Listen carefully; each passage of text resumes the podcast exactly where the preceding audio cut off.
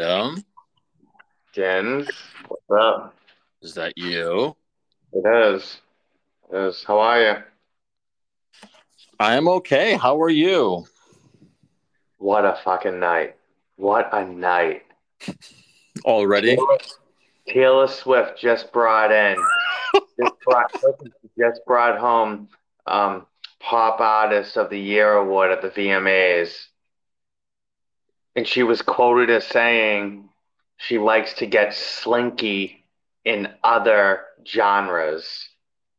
And now I think slinky is going to be a word. Slinky. She used the word slinky. Use the word slinky. And I didn't look it up or anything, but I just have a feeling I know what she meant. You know what? You know? Just stick to what you're good at. Hey, she likes slinking around in other genres. Mm. She handed the, the award by NSYNC, mind you. What was that? She was handed the award by NSYNC. Wow. What a Yeah. blast from the past. Yeah, and she was, you know, all gushy and, you know, girl fanning them, you know. And uh, just a, a, a quick, you know, self disclosure. Why are you watching the VMAs? I will tell you why. Because you were freaking late on recording tonight. So I had oh, nice. that was my You outed me to the audience. that was my option. Like if this guy's gonna be late recording our episode, then all right, I'm gonna have to watch this. And what do you know? Perfect timing. So There's a thank you for million. TV channels, and you're watching MTV, which barely doesn't even exist anymore. Oh no, it exists. You should. It exists. You know something? It exists even more now than it ever has because Wow. of. Of who? Taylor Swift. What the fuck is wrong with you, man? What is wrong with you? Get out of here. Okay, okay, all right. For the for the audience, so they just really understand, which they do, and I want them to really hear it from, you know, from your mouth. Besides NSYNC and Taylor Swift, who else did you recognize on the VMAs? I shut it off after after her speech. My point exactly. You knew nobody. That's why no one watches MTV or Whatever. Yeah. She'll bring home she'll bring home some more awards this year, I'm sure. Uh, whoopity doo. So it's an off year for music, so she's she's racking it up. What did you just say? It's an off year for music. You know, What? I'm just not enough releases are happening, so she has no competition. No competition. What about like Beyonce and Rihanna, They put out al- albums this year. Olivia Rodrigo, Selena Gomez? Uh, let's get off the subject. I'm getting irrationally upset. Um, well, I guess for the audience sakes, you know, we don't have a guest today or this episode, and you know, we tried to have a guest, I guess, every other episode. Um, so you know, people get a kind of understanding and some insight, you know, into people who we bring on, and some kind of impact uh, of addiction either in their lives or someone that they they know. Um, well, you and I talked earlier, and I think we should kind of highlight uh, the month of September, uh, you know, being you know two important you know mental health kind of advocacy months. Um, so one of them is National Recovery Month, is in September.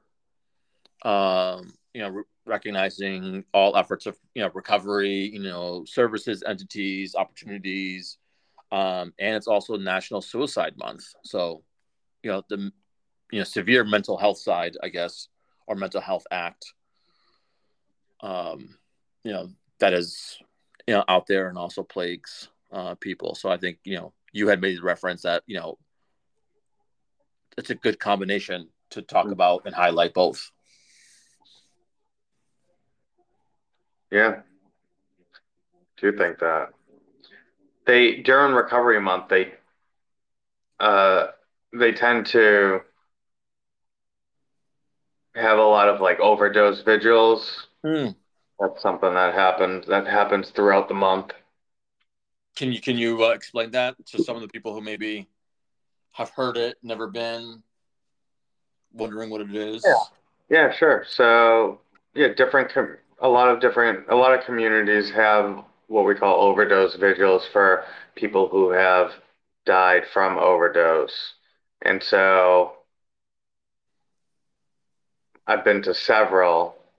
And so what it would look like is you show up and you can write down people that have passed away that you may know that you know of that from who died from overdose and they'll call out their name in remembrance of the person that passed away from overdose. Yeah, it's it's a um what are you gonna correct me now? That like that wasn't good enough? What? No. All right. Why Felt would I dare correcting you? You've never been wrong on this episode on the show. Sarcasm. I was, that's- you know, when you said that, I'm thinking, yeah, I think he's right. I've never been wrong on this episode. Yeah. Re- re- really reinforced your, your uh, ego. That's why I didn't say anything afterwards. I was thinking about it. Like, yeah, he's right. But and then you had to say that you were being sarcastic. Anyways, go on. I was gonna say you're you're spot on.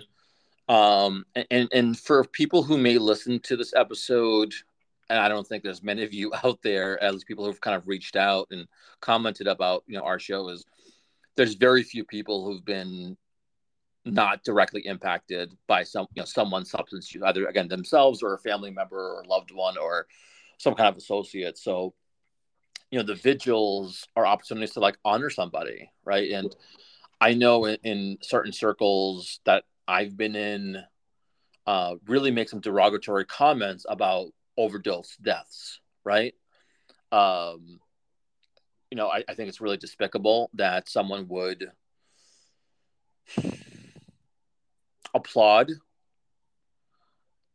you know, any death, right? So, I mean, would you do the same thing because you know someone died of like lung cancer because they were a smoker? Probably not, right?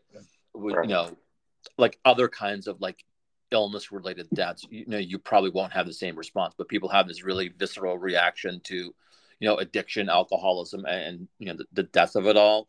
Um, Yeah. Obviously, being in the field, but even even before I got into the field, you know, I, I never felt like you should minimize someone's life, you know, regardless of how they lived it or or died from it. Um, Yeah. And so the vigils are really awesome opportunities because maybe not in my life. My life goes on. I, you know, I get up. But for family members who've lost a loved one to death, th- their remaining lives are are forever changed. And this month could really go back and honor them as survivors of their loved one's addiction and a way of kind of honoring, as you mentioned, their loved one by announcing their name and you know holding their memory kind of present. Because for them, it's every single day they remember that person or uh, the loss of that person. And so the you know National Recovery Month is our opportunity to you know acknowledge both the, the lost person and also the family and the people who are struggling with it that it, it is a real thing. It exists and there's so much opportunity out there to uh, you know in, engage in some level of recovery efforts. Um, yeah so you know i would really encourage anyone who's kind of thinking about it thought about it was in it needs to be in it um, to maybe really be active uh, in this month and, and really invite like any kind of conversation or dialogue or event uh, that might be kind of happening to to really uh, support you through this process because people don't do it alone. You know, somehow, some way. You know, AA, NA, Yeah. uh, you know, support group, uh, sponsor, you know, a therapist. You know, whatever. You know, it's it, it's a it's a community problem, so it's a community solution. So um, anyone that you think you need in your life to support you, um, find that person. There, that person exists, um, and hope I, I, hope that you connect with someone, uh, and, and, and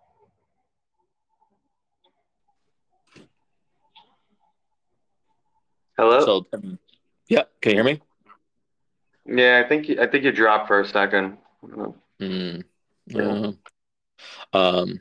So yeah, give yourself a chance. Uh, you know, give you know some form of treatment a chance. I, I, again, the vigils are really really sweet, um, kind, um, of you know kind of you know, way to acknowledging you know people you know who've lost their life uh, to this disease. Mm.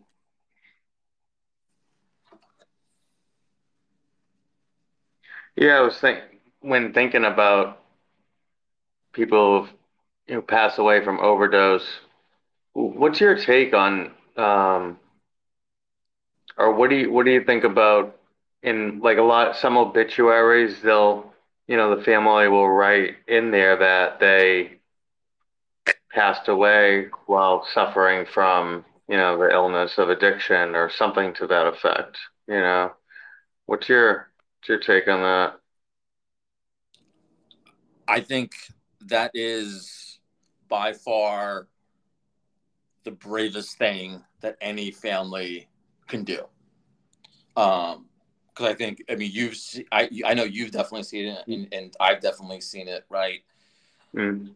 a, a random, relatively healthy 35 year old dropping dead from a non medical issue or even a medical issue is exceptionally rare. Exceptionally right. rare. Uh, that doesn't mean it doesn't happen, I don't want to minimize, you know, those people. Um, again, maybe I'm desensitized, but when I hear stories like that, my mind obviously goes to first addiction and then like mental illness, like you know, suicide or something. Um, and I, I actually look forward to some recognition from that person's partner or loved one or very close friends to say like, hey, this person died randomly because they were in, in the midst of a relapse or um, heavy addiction that no one knew, mm-hmm. like something of, of that. Because the, this, you and I have talked about this on, on the podcast. Yeah. Is that that secrecy piece keeps the addiction alive? Someone using longer um, right. because people don't want to acknowledge it. People don't want to talk about it. You know, it's an embarrassing thing across the board, and so it gets hidden. Uh, and then uh, you know a, a, death is an opportunity to kind of acknowledge like you know that was happening. Some shape some form. It, it doesn't again like we were talking about tonight doesn't minimize the person's lived experience right? Whatever they were doing they were doing you know? Um and unfortunately they lost their you know life to this struggle. Um yeah. i think it's a really awesome opportunity and immensely brave and i give you my entire heart uh, for people who can really acknowledge that. Um because I, I think that's an opportunity to like open the eyes of other people being like well if so and so died from this i could be next. And it can it, yeah. it doesn't think, have the yeah it's interesting. It's interesting. Yeah no i i'm in total agreement that it's very courageous and if when people when families do that um you know i think it's i think it's great um to help with um you know, the destigmatizing addiction for one. Um, and to to know, you know, that the person was had has had their struggles, you know. You know, I think that it's a incredible difficult like when thinking about the whole you know the whole process i guess of like the person passes away from overdose and then the family literally has like a day or two to write an obit. And in that short amount of time, I'm like picturing how difficult that must be for mm-hmm. them to to have to try to make that decision on whether to, you know, they might view it as out in the person, or they may just be struggling, like having a big conflict with whether to write that. or not, you know, oh, just picturing how difficult that must be because it's not like they have like three months to process it. You know, if they did, I'm sure more people would come. You know, would would you know would um you know write it out would would write it down well, on there. Well, um, and I think that it shows in vigils that you know the majority of families don't write obits saying that their loved one passed away but by addiction or from struggling from from addiction illness or alcoholism mm-hmm. but down the road the vigils help with with that you know almost with, like a form of closure you know? right yeah. right so even though they're not publicly saying it two days after the person passed away from overdose in the paper they're saying it six months later at an overdose because maybe they processed it and they're through their grief yeah. They're, you know, they're able to do that. Good point. Yeah. Good point. What did you just say? Uh, no, I, I, I said, you know, good point, right? Is that I, wow. I you know, I, it, you know, especially as a, as a therapist, yeah. and this has kind of come up multiple times. Like, you know, the grieving process is different from person to person. So, it, mm. you know, there's a, a heightened level of awareness and concern. And I think, yeah. you know, for our audience and, and people who, who may come across this, you know, as a family member, support person, loved one, whatever the case might be, is that you you didn't cause the addiction, nor did you cause the death. Yeah. So yeah. It's hmm. not your responsibility. It's not your fault that this thing had transpired, either the introduction to it or the loss of, you know, life because of it all. But I, I, I would put some, you know, pressure on family members about doing something about it like now you have this information what are you doing about it? And I, and I think you know um, others can learn from it right? I, you know again it can jar a, a, different family who's struggling with it who could be very involved you know with their loved one finding treatment you know advocating for recovery you know being more knowledgeable about the process. Um, again like you know I, I would encourage people to treat it like any other disease. Like you know, right. if someone got diagnosed with cancer, you're not sh- shamed into hiding it, right? You're talking about it. People are being supported. There's support groups, you know, uh, you know, with people in recovery, um, you know, with, with, cancer. So, you know, you know, yeah. think about it that way. Um, and I think, you know, one of our former uh, guests said, like, there's so much awareness about addiction and recovery and treatment you can really help propel that you know even in a in a, in a small way um, mm. and it could really shake someone in a positive way um, yeah. Yeah. Yeah. Yeah it's interesting. I'm just thinking about all you know all the people that I've known that have passed away from overdose, and in the situations that I've been in with other people, in the situations that I've put, you know, I've put people in um, due to overdose, and thank God I I haven't, um, you know, I haven't died from overdose, thank God. Yeah, but, absolutely. Yeah, it's. You know, every time someone overdoses, it's obviously a very close call. Mm-hmm. Mm-hmm. Yeah, I mean, I, I think you know that the profound steps that I think individual communities, states, and even nationally, right, is getting Narcan, naloxone out there into anybody and everybody because, you know, I think there's some research that with an overdose, if there isn't an emergency intervention, you know, within like few, a few seconds, like less than a few minutes, then right. the likelihood of them, you know, not being revived is significantly right. higher. And so, right. As so, a, like, as a layperson who, you know, again is in this and working in it, you know, whatever, I have Narcan in the car.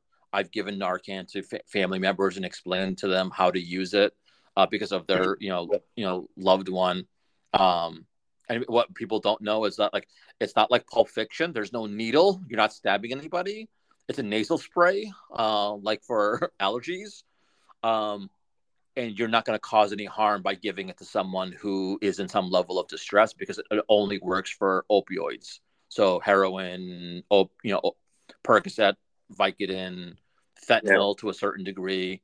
Um, so you know, if someone is overdosed on cocaine and you give them Narcan, they're not gonna, it's not gonna have an adverse, you know, reaction or, or some type of like yeah you know physiological response is going to like cause them death So I want you yeah. to put that out there to people who are listening.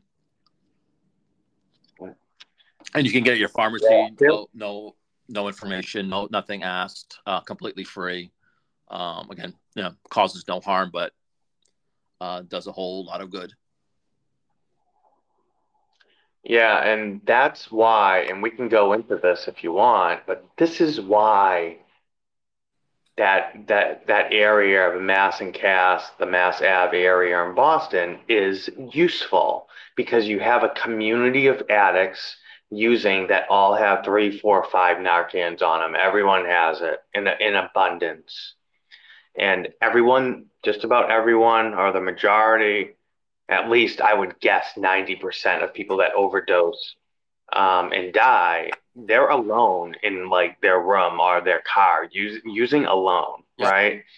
And and you know, this is one of the reasons I'm still alive is because I was using in that area. If I wasn't using in that area, I'd be using alone and I'd be dead. Like I, because there were several times where I over, I was out for a, you know, a lengthy period, you know? Yeah.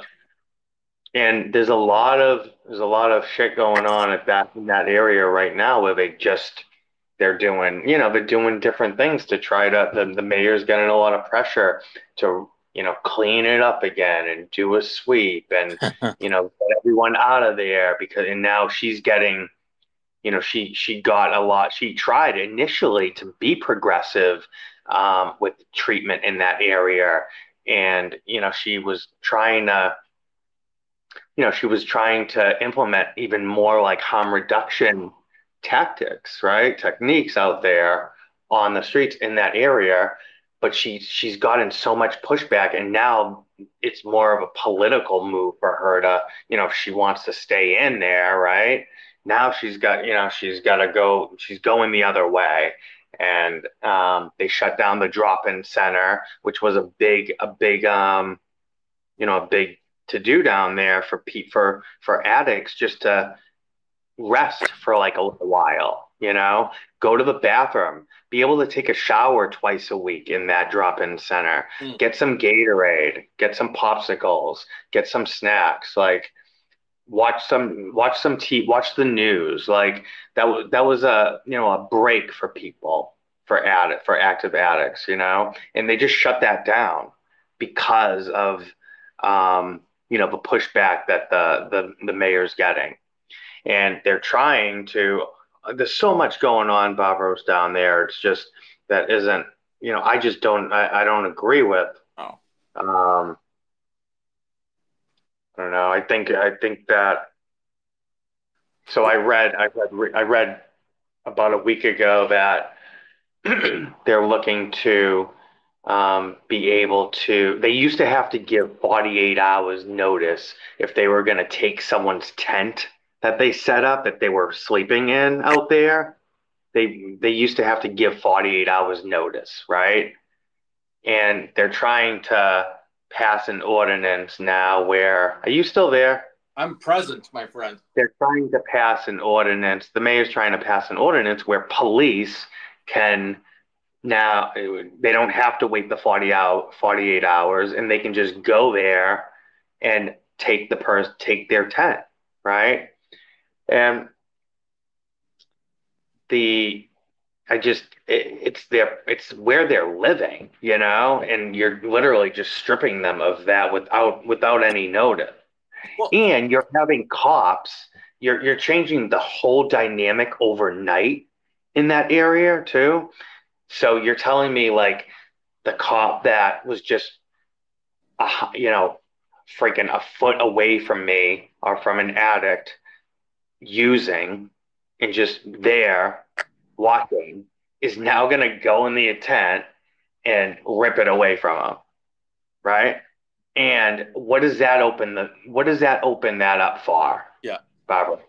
It opens that up for police enforcement.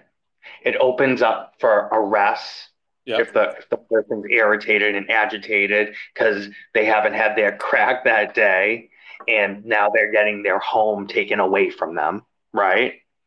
It's just a whole freaking it's just I just don't I just don't like my my whole philosophy is is keeping the person alive for the hope of a full recovery of like recovery of some sort you know well, and I, I feel like I know I, I get a lot of you know I get a lot of pushback with my views too from even people that have similar views. They don't they see it more as enabling that in that area. Mm-hmm. um, and I see it as keeping people alive you know? Yeah. Yeah I mean I, I think honestly we're, we're going in, in, a, in a direction that probably needs to be discussed uh, and you know a little bit deeper dive in it right and so again the layperson, um, someone who's been affected by addiction, right? And they have that resentment, that anger, and, and they hear stories like this, right? they come from a place of, oh, like you're just babying them, right? You're you're you're reinforcing addictive behavior, drug use, right? Paraphernalia, lifestyle, etc. And so if you made it hard, right, quote unquote, um, then the person would make it harder on themselves to to to, to find to, to use. Historically, that has never yeah, harder than harder than themselves. Harder. It'll make it harder for them to use. It'll make it easier for death to occur. Well, let, let's not even cross that for a second, right? All right. But what, what the notion is that you make it harder on the individual, and that mysteriously is hmm. going to like shake them enough to to find treatment. So right. as someone who's been in the field and for over 21 years, I've worked in three different states. And if people just recognize the ridiculous war on drugs that started with, you know, what Nixon and Reagan, all these kinds of things, billions of dollars have been poured in facing addiction, and it's only gotten worse. Why?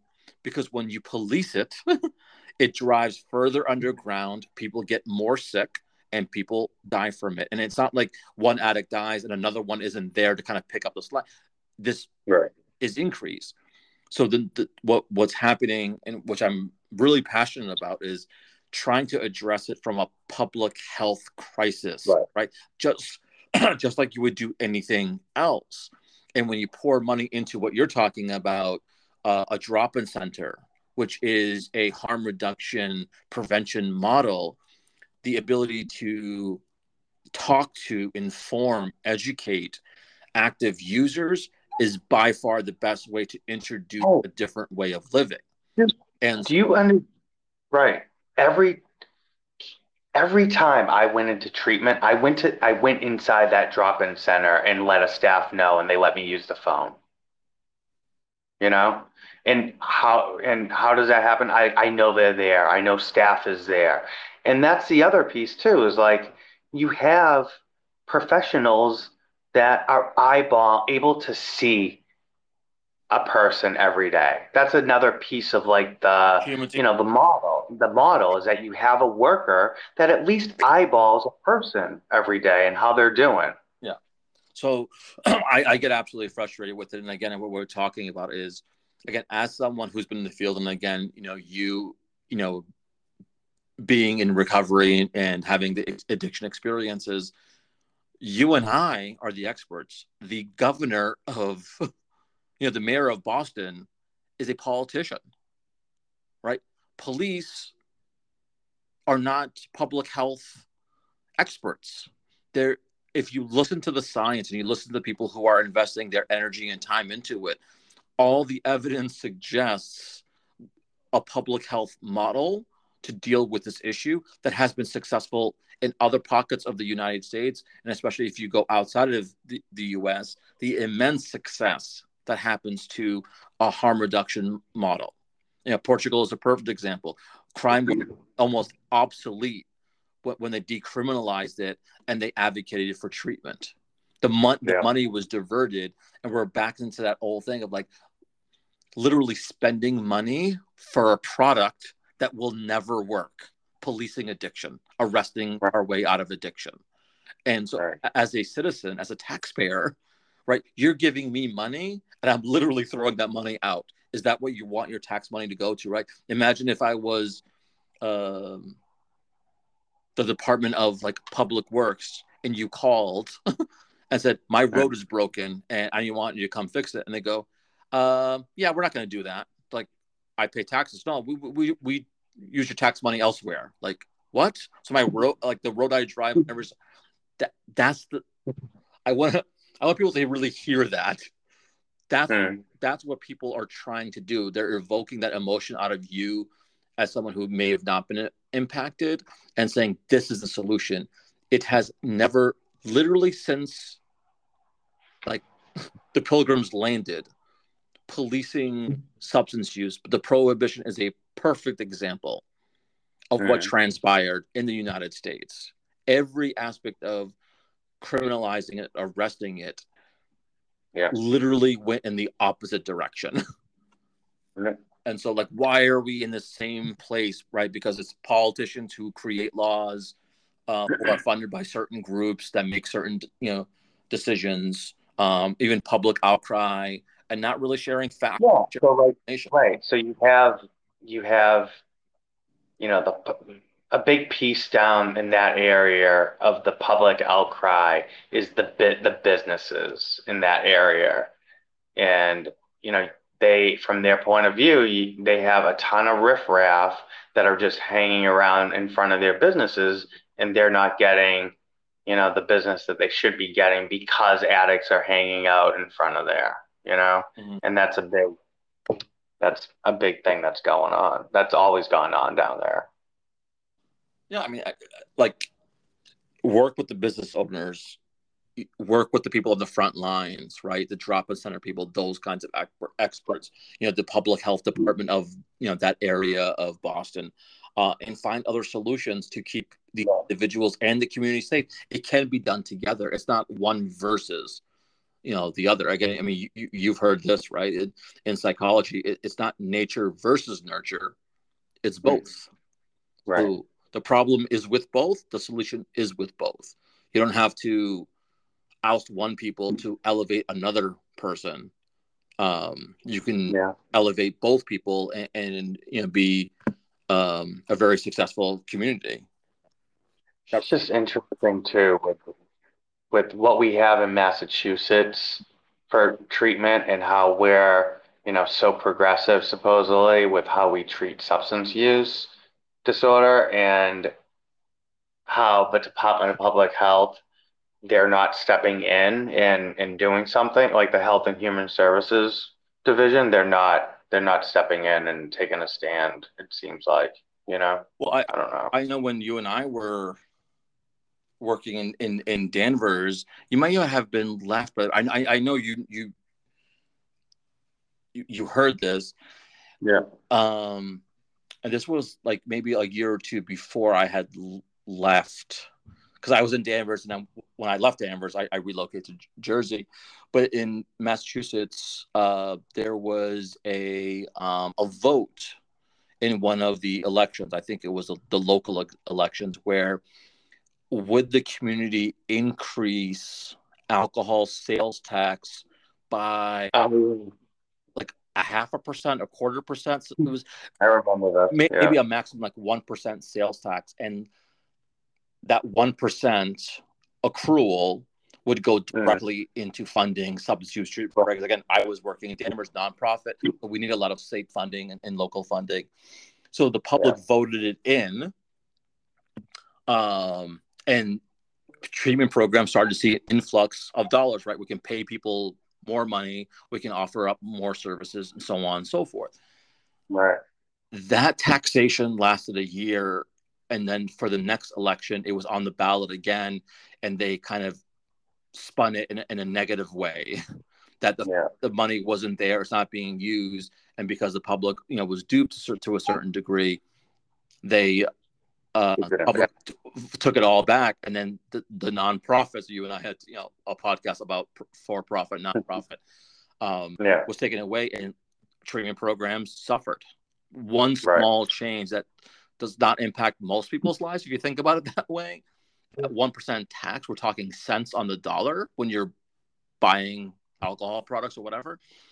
But it, yeah. it, it went to so so many good things uh, and just uh, and, robbed away. Just very sad. Right. Yeah, I forgot. I forgot all about that actually. Thanks for reminding me. Yeah, my pleasure. Another, you know, Barbaros, another, another, um, another piece of that that area down there, Mass Ave area, is that it like I I have evidence that it cleaned up the rest of Boston. Okay, like there's no like you have this one area that is pretty much a shit show with with active addiction, right? It's a little area, but you know what's cleaned up that used to be a mess? Chinatown and um, Copley. Like you go down like like at two in the morning down Copley used to be pretty bad down there in that area, and two in the morning down there, it's not it's not even close to what how it used to be. You know, there's these other areas of Boston that are cleaned up now because active addicts, and I think this is a good thing, they just went to that one area on, on Mass Ave. And I think it's better for the city to move to have active addiction in one small area than a small area and scattered throughout the city. You know what I'm saying? Yeah. I mean, I, you know, brought brought the point that you said earlier about again, you know, again, there's a there's a, there's a stigma or, or a, um, a misinformation about you know active substance use that you know people are having fun, right? They're high, they're laughing, they're joking, they're having jubilant time. It, it's right. you know, and, and and you've you you've shared that. And so, because it's such an isolating disease in, in usage, people are usually doing it alone, and that's where death occurs, right? So, right. your point is that it, it's going to happen regardless of where you put it or how you uh, defend it against it. But again, I think National Recovery Month and National Overdose Awareness Month, you know, September, it's keeping people alive to then have the conversation about other ways of living their lives. Right. right. When a person in an active addiction dies, that's a lost opportunity for all of us, especially their family yeah. members, to have them be in their lives in, in, productive ways. No one wins. No one. And as a right. citizen who might not be affected by addiction and, and sick of all this type of stuff, whatever, you're paying for that death. You're paying for it quadruple fold by not giving them access to appropriate care. Right. It's the same thing about jailing someone, right? I, you know, when I worked in my in the first methadone clinic uh, in my early twenties, like our advocacy to the local police was by paying methadone treatment for one person a year cost at that time is the early 2000s somewhere around yeah. like $6000 $7000 yeah. If you jailed that same person in the same time era, and yeah. paying uh, like taxation wise, like thirty to forty thousand dollars for one person. Like, yeah. do the math, people. yeah, as, as. Certain citizens, like use your money wisely, right? Right. You invest in certain parts of your life because it gives you the, uh, you know, the reward or whatever the case might be. Right th- this may not you might not fully understand this but like i'm not saying it because you're, you're helping me keep, stay employed. You're absolutely not. You're saving everybody money and you're saving a life. I mean what a win-win situation. I mean that's just that's profound. I mean that's ridiculous. Yeah and the other the like there's so many different areas of of the issue down there are you know but the the situation. And I think that you know the other the other piece that looks like it you know I, I wouldn't be surprised if it starts going away is giving out clean needles um, you know new pipes and all this stuff the stuff that if it's not there then literally disease will be at will be in flux you know it'll be it'll be spreading like wildfire disease if if that goes away. Yep. Um, there was a kind of just piggyback off of that. I forget the book, um, but it was written by a Southie person talking about their lived experience. I think in Southie in like the '60s and early '70s, whatnot. Um, Irish Catholic. Do you know who I'm talking about? I can't. I can't bring it to my mind right now. But yeah, okay. It's Michael Patrick something. Um, Yeah. Again, very Irish full name, Irish Catholic. um, but you know, the way he writes his his story and towards the end of like his own journey of like mental health and substance use and recovery, um, in his community where people were dying from like gun violence, he helped initiate the conversation, I believe, with the mayor of Boston at that time to do gun buyback. Right? Yeah. You give a gun, you get like a hundred dollars, gift card, cash, whatever. Um, again, evidence suggests you do something simple like this, right? By getting guns off the street, homicides went down, crime goes down. Right. Right. Successful. The, you know, it's it's clear as day Yeah. within a few years, they got rid of that program. Guess what ended up happening? Lo and behold, homicides Oh, I go don't up, know. Crime goes like, like I'm getting so irrational, like irritated. Like, just follow the common sense. Like Right. we trust our professionals in other areas of life. Like when your car breaks down and you go to a mechanic, you're paying for that service to invest into fixing your car as properly as possible so you can get back on the road. Yeah. You're trusting that mechanic that they know exactly what they're doing. You and I know the ins and outs of all forms of like substance use treatment and you know mental health care. Like trust us that Right. we're not doing it because of fame, glory, finances, whatever the case is. For sake, I drive a Honda Civic. Like, I, Right. I'm not making a million dollars, nor, nor will that ever happen. Like, Right. this is the efficacy of when dollars are used wisely in the substance use world. It's all across, all across. Whatever community, whatever town, whatever state, it doesn't matter. Um, when public health is invested into, it has a drastic uh, and clear positive impact in its community, and everyone um, is victorious by it. You take that away, even by a fraction of it, Yeah. the, the problem comes back tenfold. Yep.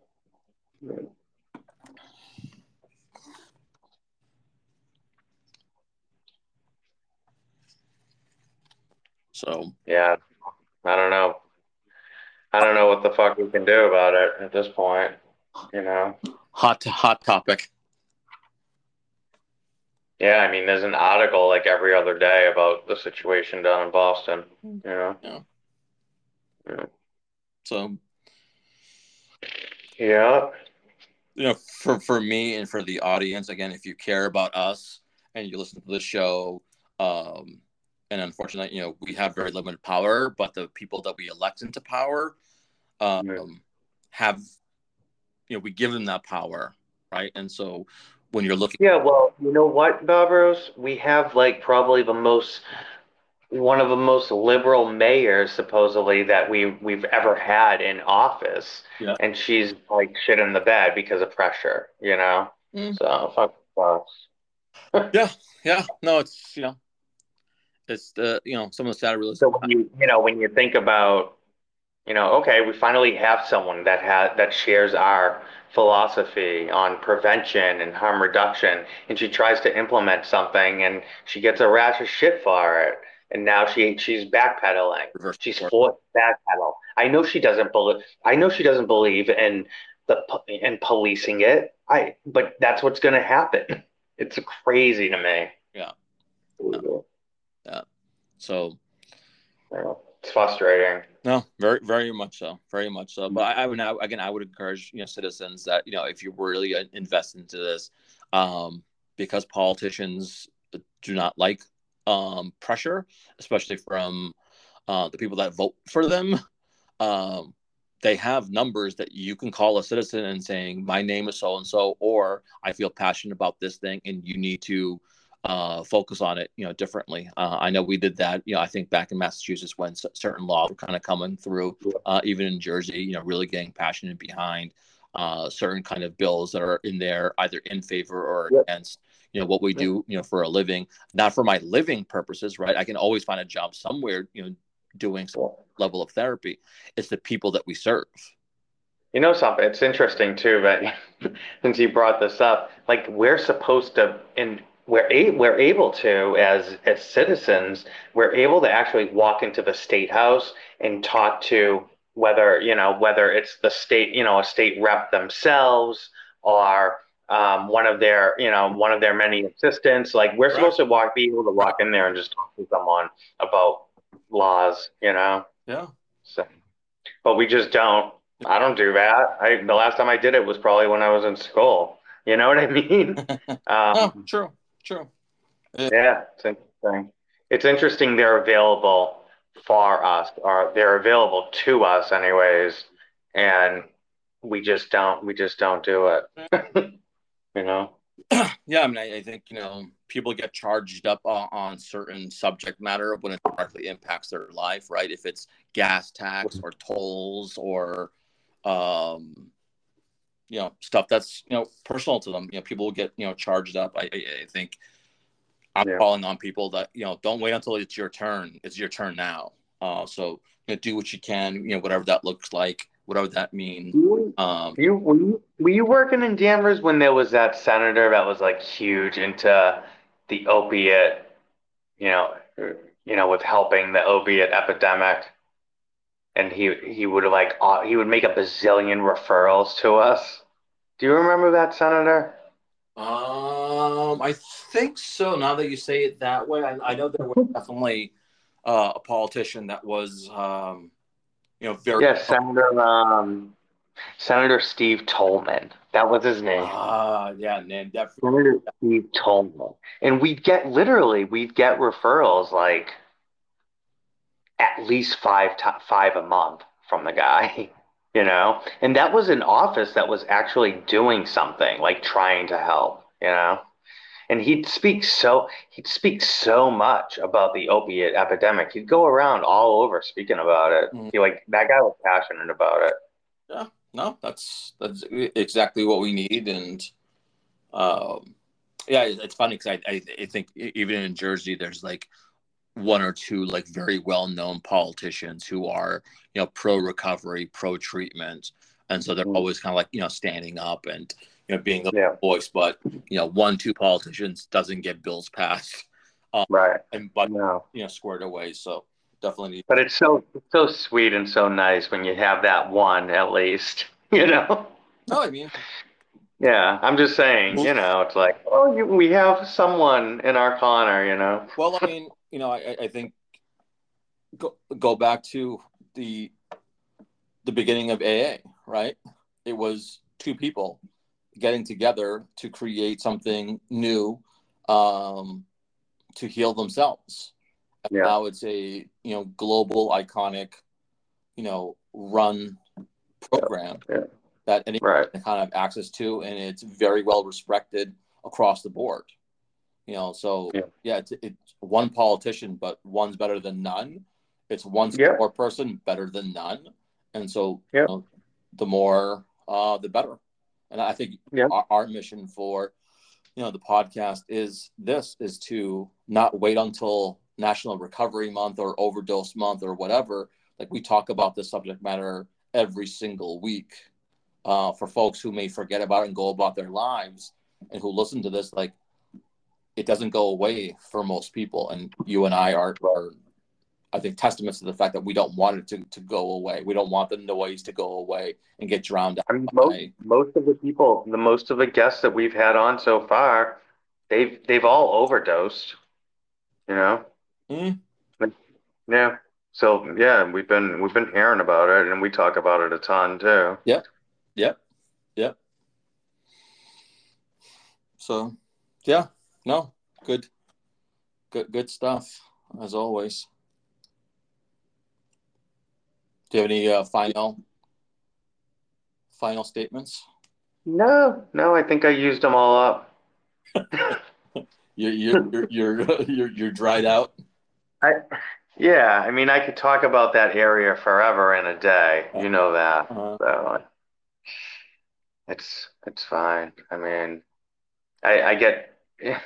I, I can get really worked up over it, and I'm, I'm just trying not to. So no, it's. Again, it it moves you, and you know, rightfully so. Um, yeah, I mean, I think you know there there needs to be, uh, you know, not not a different agenda. The agenda is a public like, health issue. Right, and you bring up too, like you brought it up, and I've shared about it, like you referenced. It not like people reference to that area down there as a party one big party. It ain't no party down there. Like no one's having a grand old time. you know, there are not people smiling. Okay, people are not smiling down there. Yeah, fucking. You might get a you know a smile for like a half a second, but not really. Not really. It's it's so artificial if you get a smile. Yeah. You know. Yeah. Yeah. Yeah. Good point. Excellent point. Right. I mean, the, the way that I see it, right, is that it's acceptance, right? So when you're around other users and there's no judgment and there's no, you know, bias around your behavior and what you're doing to to to use, right? That's why that place exists. And that's why that group exists because in their own circles outside of that circle, they're, they're getting laughed at, they're getting, you know, misused, mistreated, neglected, you know, um, all that all that negative stuff of it. So that place is really the result of the lack of support in their own yeah. families and communities to bring people like that together and saying, "Hey, look, I use crack, you use opioids. I'm not going to judge you, and you're not going to judge me, and we're going to be in this no. space together." Yeah, it's interesting. Yeah, it's you're on point with that because you know how many times when I've been down there, I've heard people say, and I've said I've said it to myself, is, "Ah, oh, I'm fine. I'm with my people again," or mm. "These are my people," type of like attitude. And I've heard people say that out loud down there. You're my people, you know. Um, and you know, it goes to to your point there, and it's it's due to to a lack of support that actually is available for for that for that population. Yeah. I don't know. I don't know. Yeah. So we will end on that note. Did you want to talk about the Chiefs at all, or, are we going to pass by that? Uh, we're not going to make the, the final minute of the uh, before we transition to the five. Uh, KC. It's uh, oh my god, so much is going on there. So much is going on. We, we won't we won't talk about this episode. All right. All right. All right. So we're transitioning. Yeah, let's do it. Do cue the music.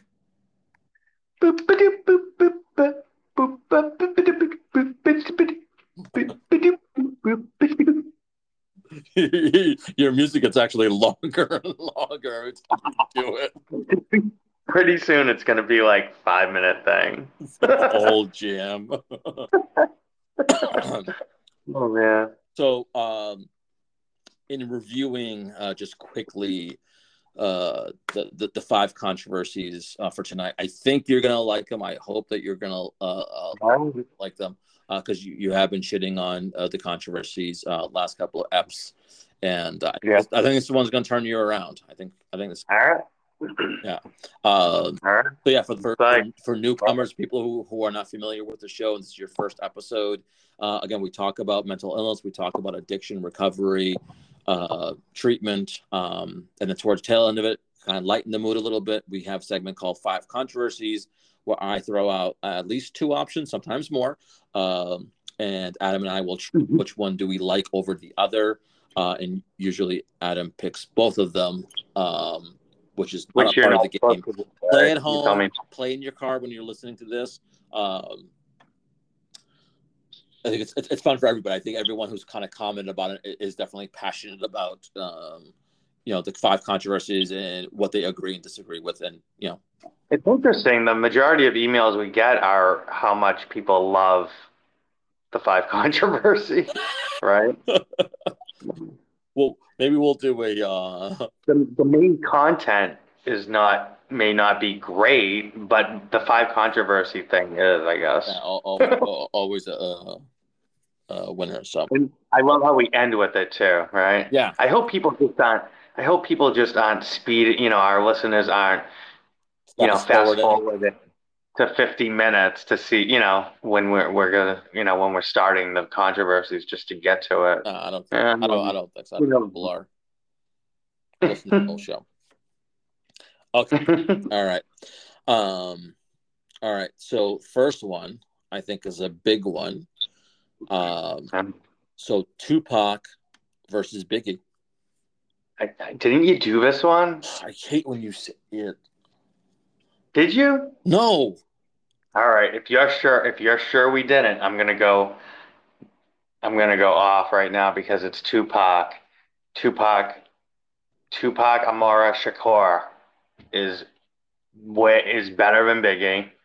Um, his beats are better. Um, he was my go-to growing up. Um, I was I I swear I, I I shared this with you. maybe I shared this with you off the air at some point, but I remember 15 years old smoking a blunt and bumping, you know, picture me rolling, right?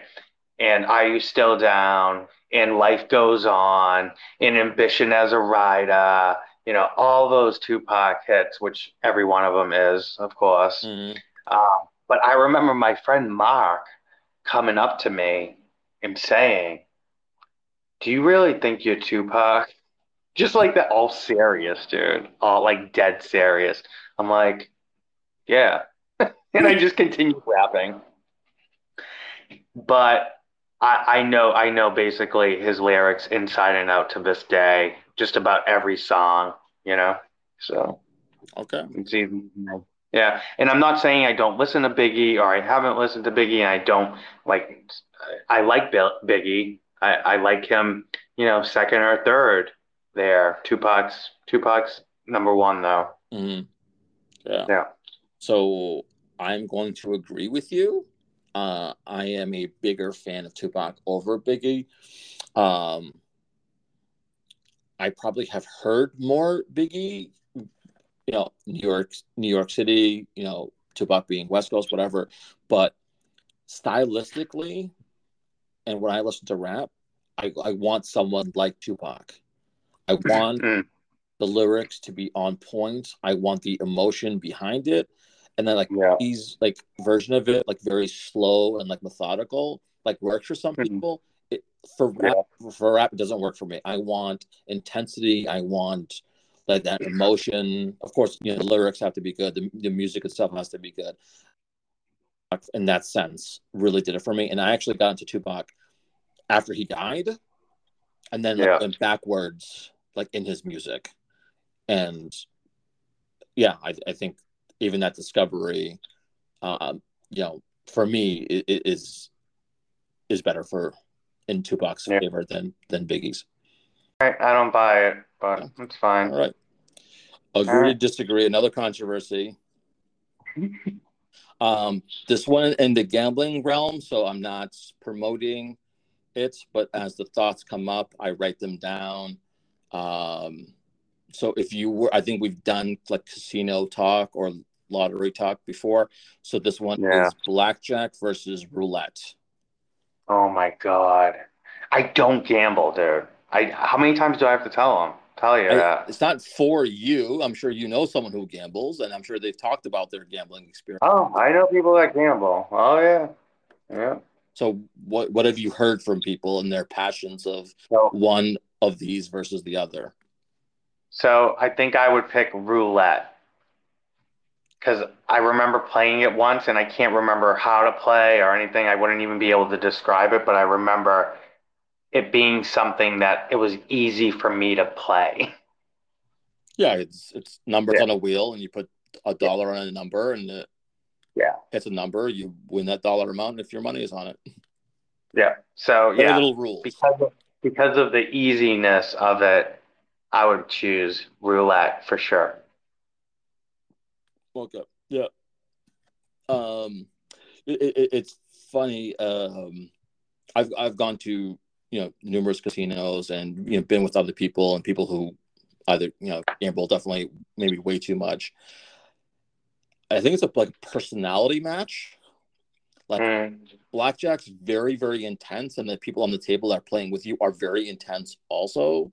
And they're you know, and you have to do math in, in blackjack. So right there, I, I'm out. Uh, even I'm out. it's simple addition and subtraction. Um, I'm out.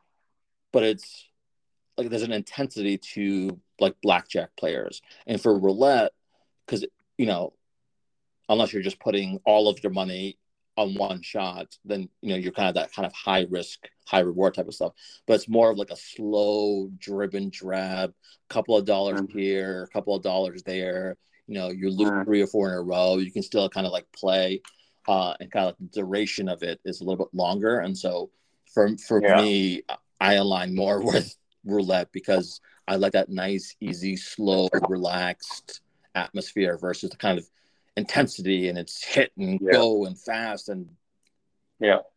so Hmm. that All right. um next next three I think are very uh localized. So my Okay. my New Jersey folks are probably not gonna be very passionate about this and people maybe outside of Massachusetts or even New England probably aren't be passionate about it, but who the heck cares doing it anyways. Um, Ben Affleck, Affleck or Matt Damon? Ah. Mm.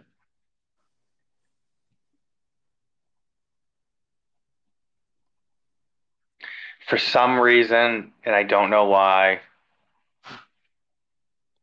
I take Matt Damon as like a like a more serious actor than Ben Affleck. I don't know what that's about for me.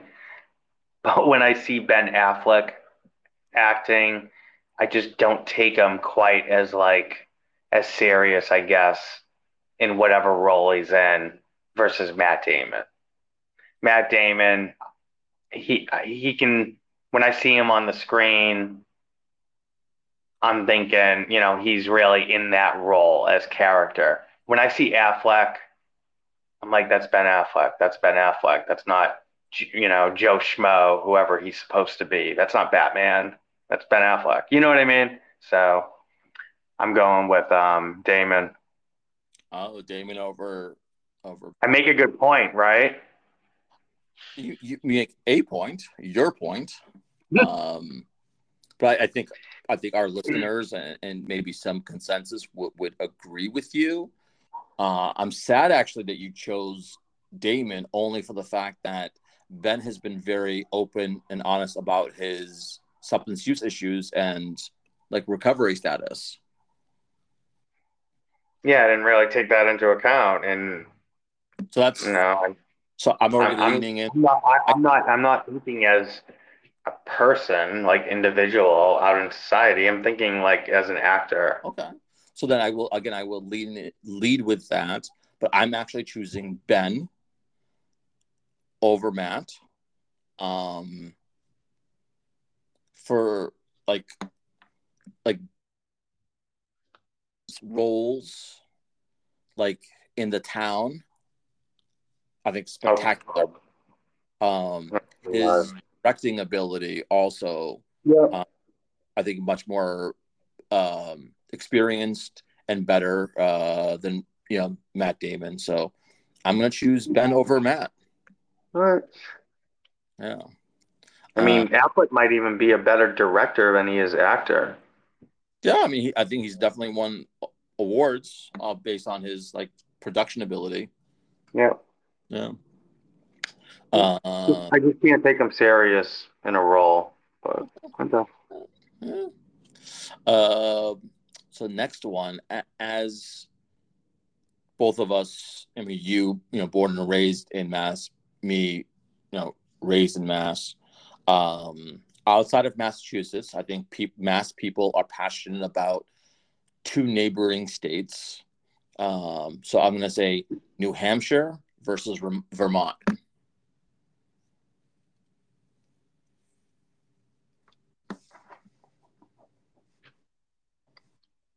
What I think Vermont. I think I, I go with Vermont. I think Vermont is just more of a more of a beautiful state than New Hampshire. Okay. Yeah, that's all. That's all I'm going with. I'm actually going to Vermont in November too, so can't wait for that. Okay, okay, all right. So, you, so you got a little skin in the game. Yeah, yeah. Uh, I mean, New Hampshire. I there. I'll I'll add this too, Barbaros. I'll add that the convenience of New Hampshire doesn't make it tw- quite as attractive than you know Vermont does. You know, Vermont's a little further out there for for me to get to. Yep. New Hampshire, I literally go to New Hampshire twice a week to get vapes. You know, so t- tax free vapes.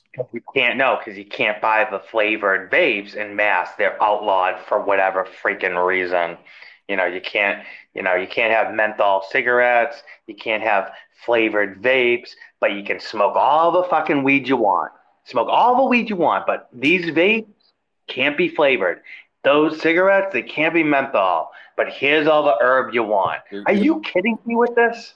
Are you? ki- What's the state? Like, Tangent. make up your mind. Like, make up your mind, Off- off Massachusetts. Make up your mind. Massachusetts. Where do you where do you stand with stuff? Tangential. Come come back to present. The question was New Hampshire versus Vermont. I said Vermont, damn it. Okay. Can we? Can I? Can I? Can I say mine? Please. Sure can. Yep, you're up. Next. Without going You're tangent. Um, to your point exactly, with the two states being side by side, if I looked at them, right, my response to Vermont would be and is Vermont is more beautiful than New Hampshire. Yeah. Partly because my time in Vermont is few and far between than my time in New Hampshire. Even locally, I mean, I grew up in Methuen, so Salem, New Hampshire, right next door. So a lot of time spent, you know, there, and then you know, you know, emerging adult, late teens, you know, doing camping trips. A lot of it was in New Hampshire, Kancamagus Highway, uh, Right. Lincoln, New Hampshire. Like, Uh, beautiful parts, tons of beautiful aspects You know, to New Hampshire. I worked in New Right. Hampshire for a little bit, you know, Yeah. Concord, like so on and so forth. Um, but I'm still going to choose Vermont, probably because I have not been there and I and I so want to go and, and really absorb. It's it's You haven't been there ever? honestly, I don't have a, a strong recollection, but I want to say I've probably been there less than five times in my entire life. So like I don't You have to um, You have to. I'm going to Burlington, Vermont in November, and I can't wait. yeah yeah Can't wait. yeah. And, I you know, I actually want to go to uh, you know, Vermont in the fall is something special To see. Oh yeah, that, that- that's definitely on you know my local. I have bucket. five. I have five flannels ready to be worn for that trip. I do. All right, last one. I again I think is relatively you know localish. Uh, people do have I think strong responses to one or the other. Um, but it's seven Seven Eleven versus Cumberland Farms, or better known for locals as Cumbies. Cumbies. I go Cumbies. Yeah. So Cumbies now there's a whole thing. So Cumbies pre-COVID specialized in that co- you know the coffee beer. A dollar four total. It's 99 cent coffee. hmm tap. You can get the hot coffee, you can get the cold coffee. It's better coffee than Dunkin' Donuts for sure. Um, and so pre-COVID, you would be able to to get your own to put your own creamers in, and they had all the different flavors of creamers. You would have all the different sugars, the you know the raw sugar, the white sugar, the this sugar, that sugar, stevia, whatever you want. You make it yourself. You put the ice in, the amount the whole shtick is there. Post COVID, it's not like that. Now, I, the iced coffee is still fine, it's good, but you don't have for the longest time, like during like late COVID, when I was going into Cumbies, I would say, "Where's your, you know, where's your flavored creamers? Where's this? Where's that? Oh, we're having major distribution problems because of COVID." That was their thing. Like they would say that every time I still I'd ask once a week to a guy. Still district. I I'd even say like you know beat him to the beat him to the punch and say oh distribution issues still you know being an asshole you know and um and it's still like that in most Cumbies. The sugar isn't out there. The cream isn't out there. It's not what it used to be, but it's still a lot better than my experience over at 7 Eleven where you know how many times I will when I was in Florida for the for two months recently, mm-hmm. um, there was a 7-Eleven. There was not a Cumbies, and I went to the 7-Eleven to get iced coffee, which they charged a fortune, a small fortune for. Number one, okay, three something I was paying for this 7-Eleven, you know, iced coffee, right? Do you know how many? I would say if I went there seven day every day, every morning, if I went there mm. to get a coffee, I would say three out of seven days that it would either be extremely low and I wouldn't be able to get, you know, fill up the cup, which obviously frustrated the shit out of me, right? One time I went up to them and just like started, you know, bitching at them about it, of course, right? Um, and and are they they were just out and the lady wouldn't like she didn't wasn't able to didn't have enough staff to refill it then you know mm. So yeah between the three dollars and something charge and the service around it them not keeping up with it and i'll tell you this too it just didn't seem like clean okay. like the area the area didn't seem like it was clean a clean area at all you know mm-hmm. and you could argue like the majority of places are like that probably but this like 7-eleven's a different level of poor hygiene in that in that area. Mm. so okay. lot to say about it. That's a good one dens. That's a good one. I want just just to recognize and I, I know you the episodes after you know this published. You literally went on a three minute consecutive rant about this topic. Are you you want that to be documented on record? Well, the recording is the record that I said that. So yeah. I'll bring it to your awareness.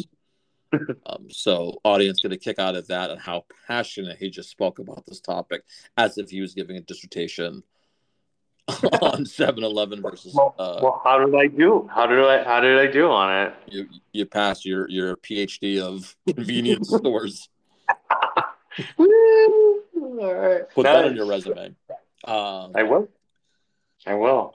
I actually do agree with you that the cleanliness of 7-Eleven seems to be always, regardless of where it is, um, n- not clean for whatever whatever it is. Right.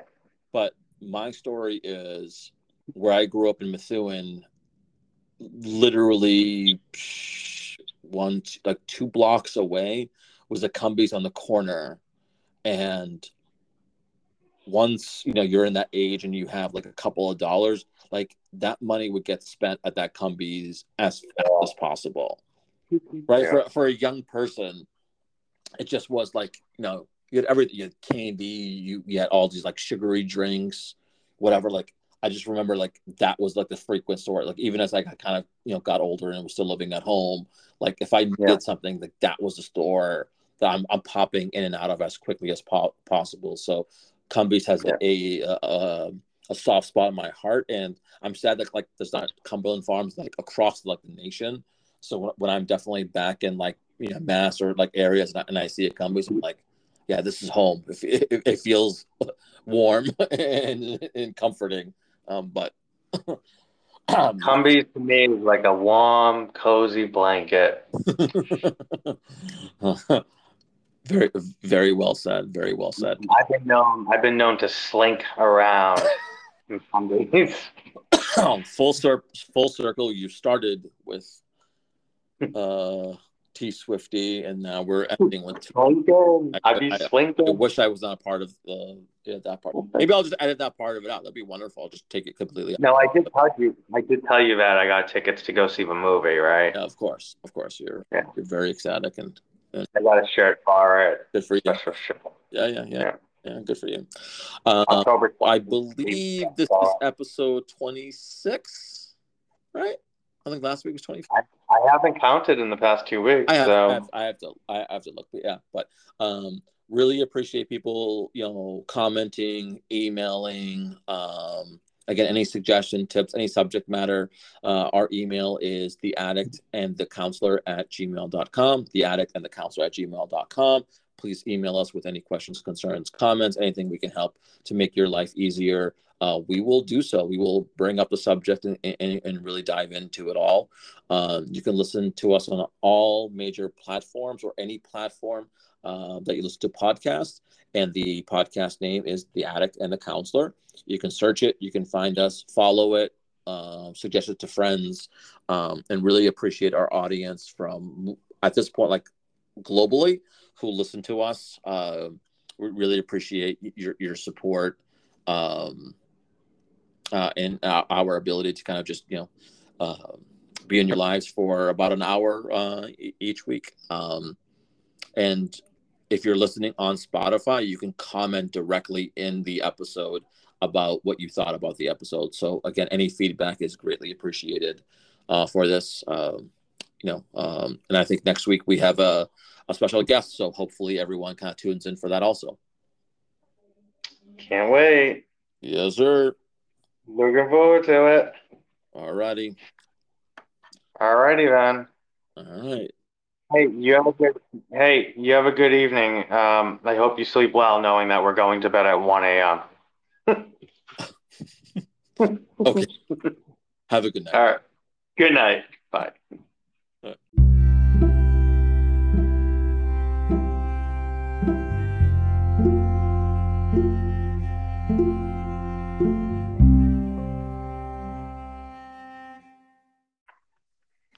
Adam. I was connected with you rather quickly tonight. Is that you? Yeah. Jens, is that you? Who is who is this? Take the wrong number again. Who do you think it is? Nine o'clock on a Tuesday night. It's ripe Adam time. Although that doesn't really apply to you because last week it was like eleven thirty. Because I'm not sure. I don't think you actually expressed with me. I was at a conference. Okay. in Minnesota. I don't think that you didn't tell me that was why though, but whatever. I don't want to waste energy on this. No, no, yeah, yeah. Let's let's let's wait, waste energy elsewhere. Uh, Adam, do you want to introduce uh, your guest tonight to the audience? I- well, one of my guests canceled. Uh huh. Keep going.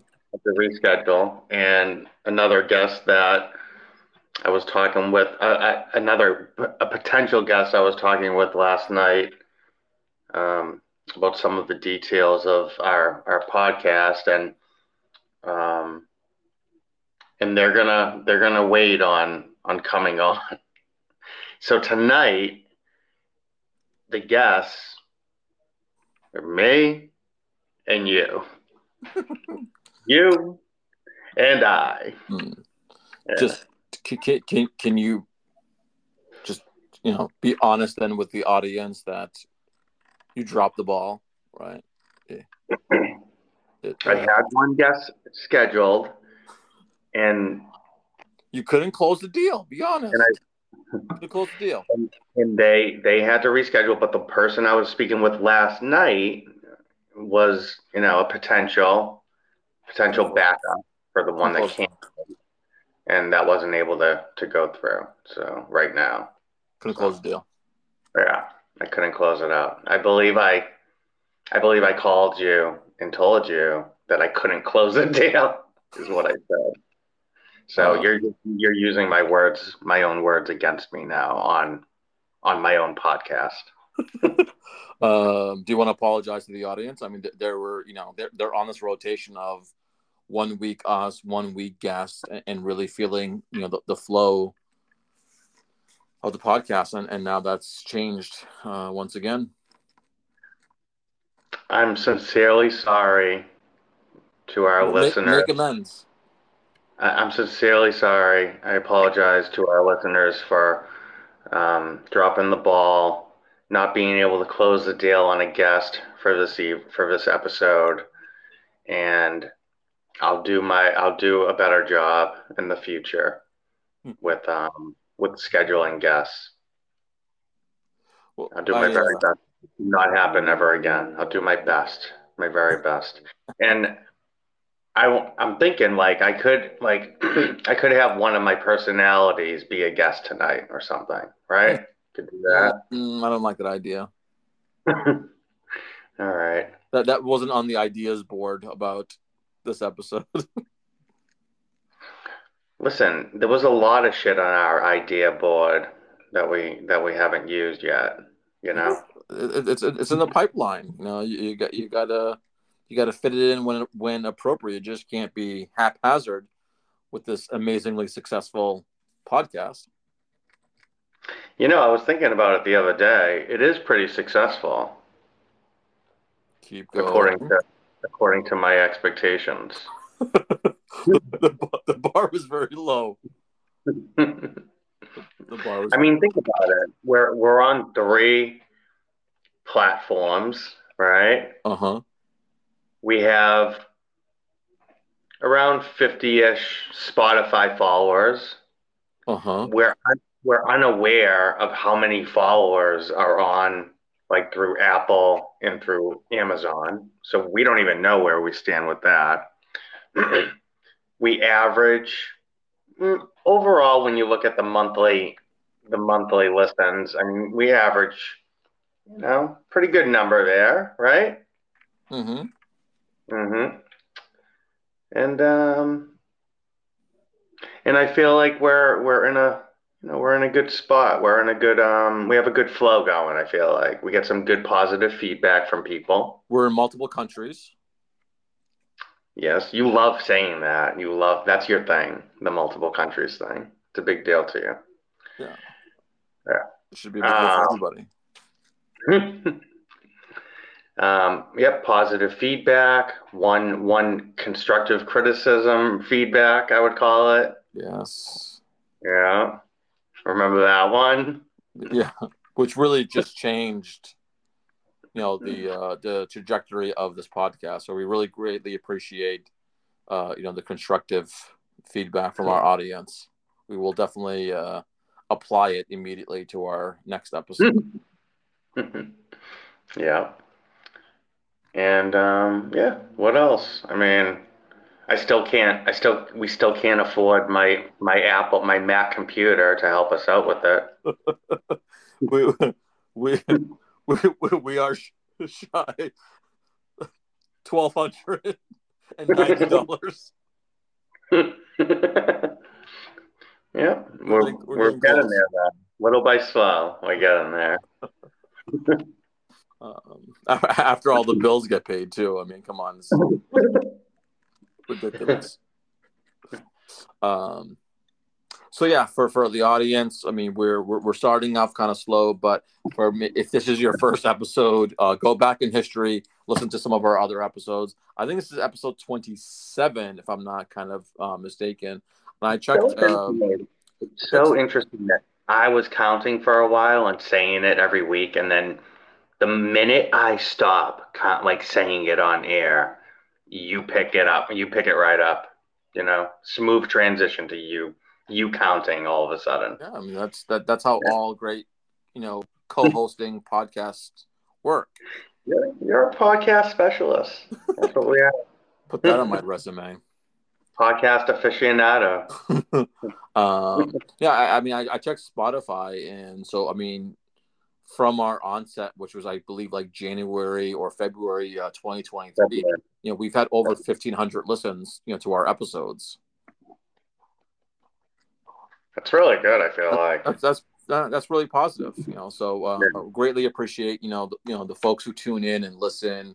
Uh, again, we want to make it worthwhile to you. It helps us.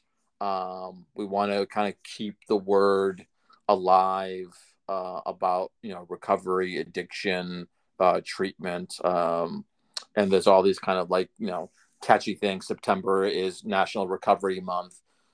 For us, that's that's awesome. That kind of highlights a good chunk of you know why we're doing what we're doing. But like you know, mm. we've been doing this now for nine consecutive months roughly, and so we want to keep the message kind of going and you know. Um, not let it die down because you know next month is some other kind of month and people will kind of move on to you know whatever's kind of important in their lives. And so for us you know this is a very important topic.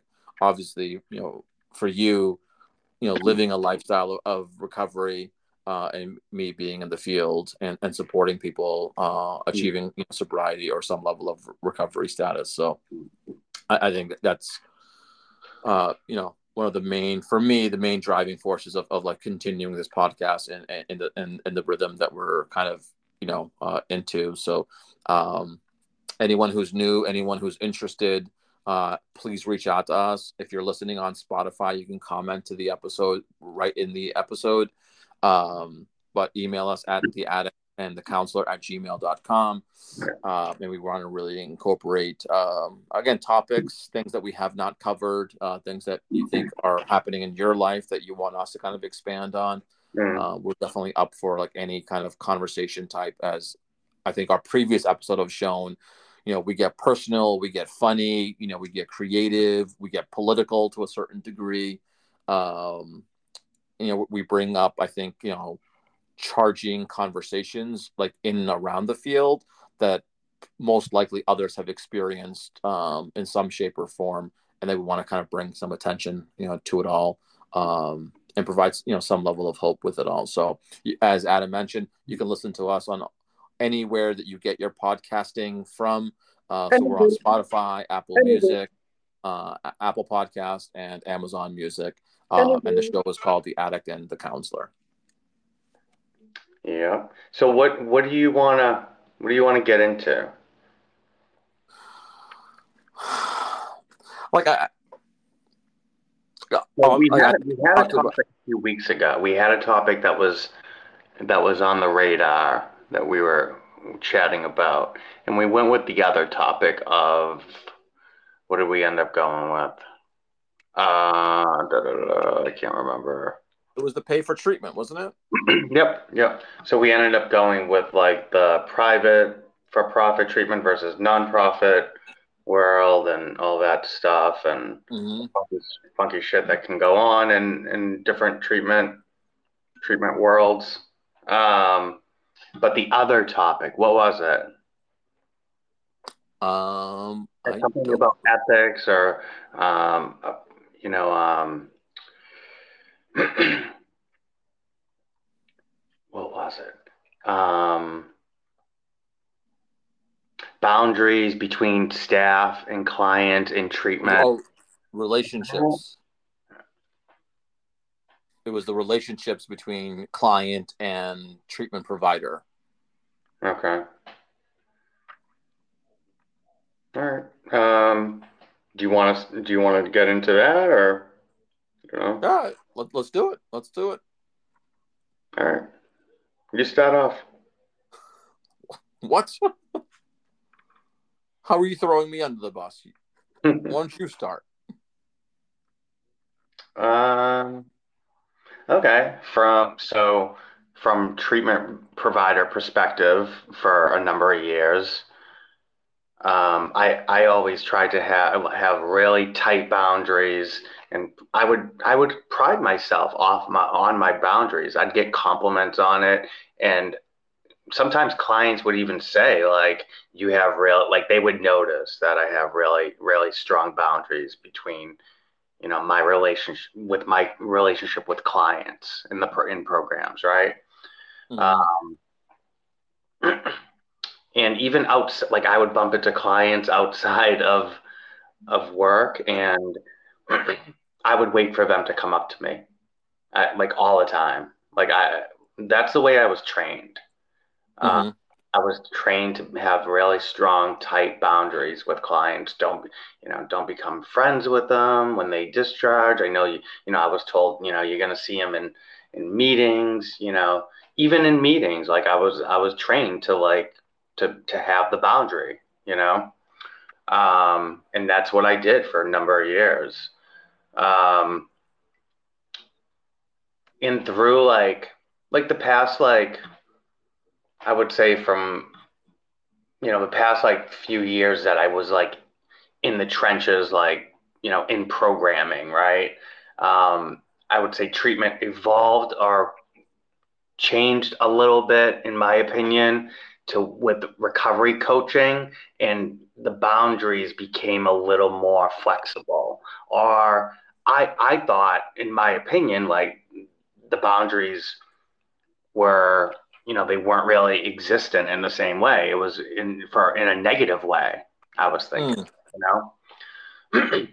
Can you give like an example per se about like where you think those kind of boundaries started to get blurry yeah so like when i started seeing recover when recovery coaches came into and i'm not smashing you know i'm not putting down recovery coaching or whatever they, are it's, re, it's a really helpful mod, modality you know that's out there now mm-hmm. uh, but when it was first coming in when it was first coming in recovery coaching and um, and still to this day the the the stuff that I noticed was like part of their their job is to bring clients to meetings like in their car right? And that's mm-hmm. like goes against like everything that I was trained right as counselor. So yeah, crossing those boundaries. now, right so now I'm I'm watching you know recover people that are that are working for our treatment program take clients out of treatment program and bring them to a meeting in their own vehicle,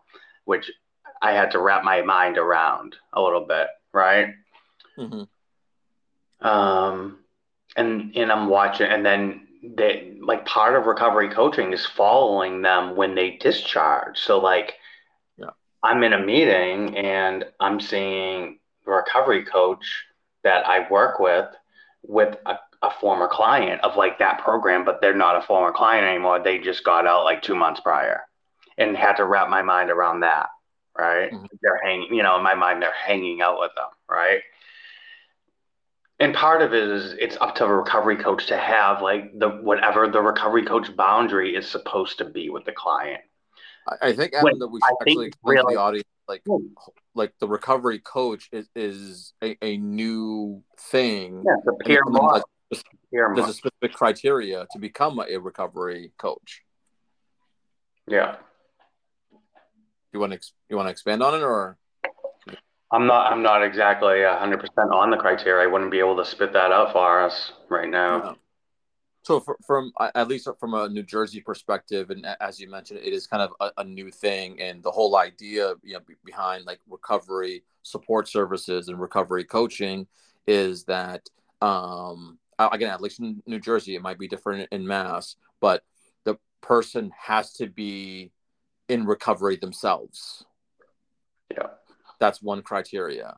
Yeah. Second is again, if we kind of can visualize, right? Someone's using on the street, they overdose. E, you know, EMTs come, they rush them to the, you know, emergency room, right? They're getting the medical attention. The recovery support services are there, you know, within whatever capacity to go to emergency services and make that connection right then and there with someone to have the conversation about like, hey, do you realize you just overdosed? Yeah. Uh, I'm so and so. I'm a recovery coach.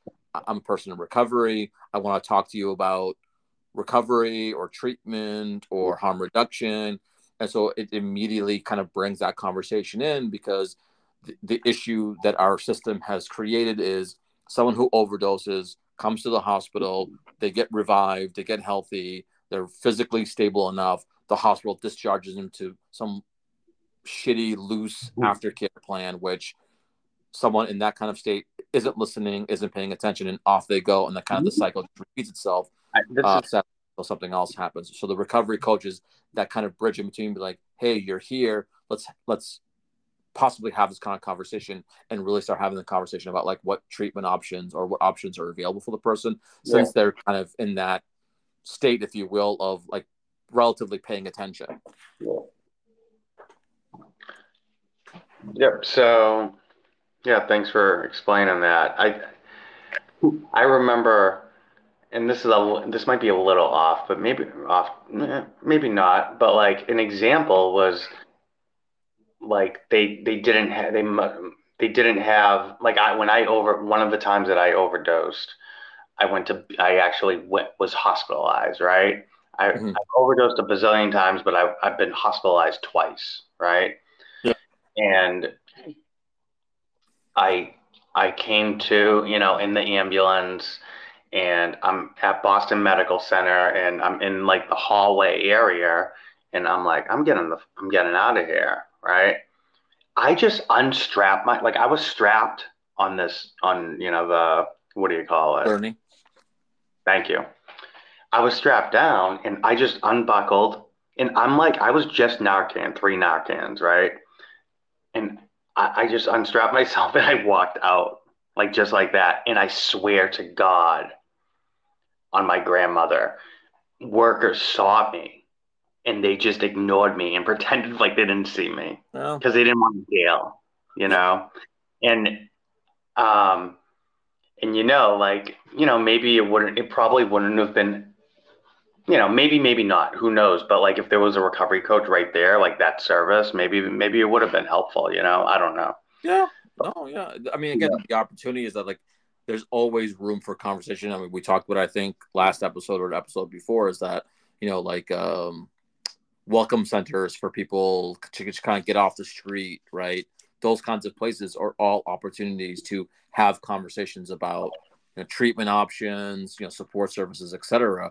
When that's void, you know, people are using kind of you know in a very destructive ways, uncertain, un, like unaware about like what options they actually have you know for themselves right? There's a lot of misinformation even in the using community especially active use about you know what what access they have to care. And so that again that's another part is that like yeah a registered nurse in the er dealing with a gunshot wound versus someone who just overdosed right that's going to draw someone's attention you know differently yeah um and again that recovery coach is to kind of like buffer that being like hey i'm the advocate here and i'm going to uh, you know, oh. bringing the medical people, you know, appropriately into the conversation, and I, you know, focus on you know the person who's um, who's on the gurney who's suffering. Right. I think like to get into some of what what bothers me about about recovery coaching or where I think like the boundaries get because let's face it like not all recovery coaches are adhering to what the boundary guidelines probably should be or are, right? Mm-hmm. And I think like what bothers me most is in a lot of instances you have people that you have ad- addicts in recovery for like six months clean and they're going out to get recovery certificate recovery coaching certificate and now you have someone with 10 months 11 12 you know a year clean mm-hmm. providing a service to and you know an extremely you know a day clean addict or whatever right? A vulnerable and, population right a very vulnerable population and they don't have the skill set yet to really be able to hold like a good boundary with someone who they're over identifying with off the rip because of their addiction you know mm-hmm. so like like that's one of the things when I when I first got into the field was be careful, you know, be mindful and acknowledge the over identification with the patient. Like I'm gonna I'm gonna identify and because I'm with them the client quite a bit and doing treatment for them, I be, I end up over identifying with them, and that's when people get into boundary issues, mm-hmm. right? Um, so it bothers me that there's not like people like at least I guess longer clean time, but I don't I don't even think that's it, like it so much.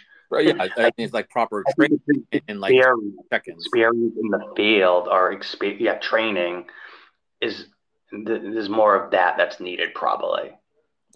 And I, I think you know between you and I, you know, we we have this kind of conversation like offline and how I kind of feel about over identifying someone in recovery in being able to automatically connect with someone in that kind of desperate like the philosophy behind it i think is beautiful but again, for someone like me, not in recovery, but have been in the field and have had, you know, in my definition, success, you know, working with people to achieve, you know, some level of recovery status or whatever.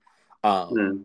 I think that's where this kind of also thinks like, how cool would it be? Like if we talked about like a recovery coach is like, yes, have someone who's a recovery coach who has kind of like, you know, on the ground level training, but then with them have someone who has that strong clinical uh, mm. experience, either someone who is in recovery or not in recovery, and really like tag team, um, you know, those yeah. kinds of conversations, so that each person is kind of holding each other accountable. I think yeah. you and I and I, you know, talked about you know this subject, right? And um, I want to let I want to let you finish, but like I'm going to talk about like boundaries issues that happen in the field fairly regularly um, that I think potential clients need to be aware of. Because uh, it can't it, it's it will be harmful to you the the, the person seeking treatment um, and then the and, person who's doing it is equally unhealthy or inappropriate. Right so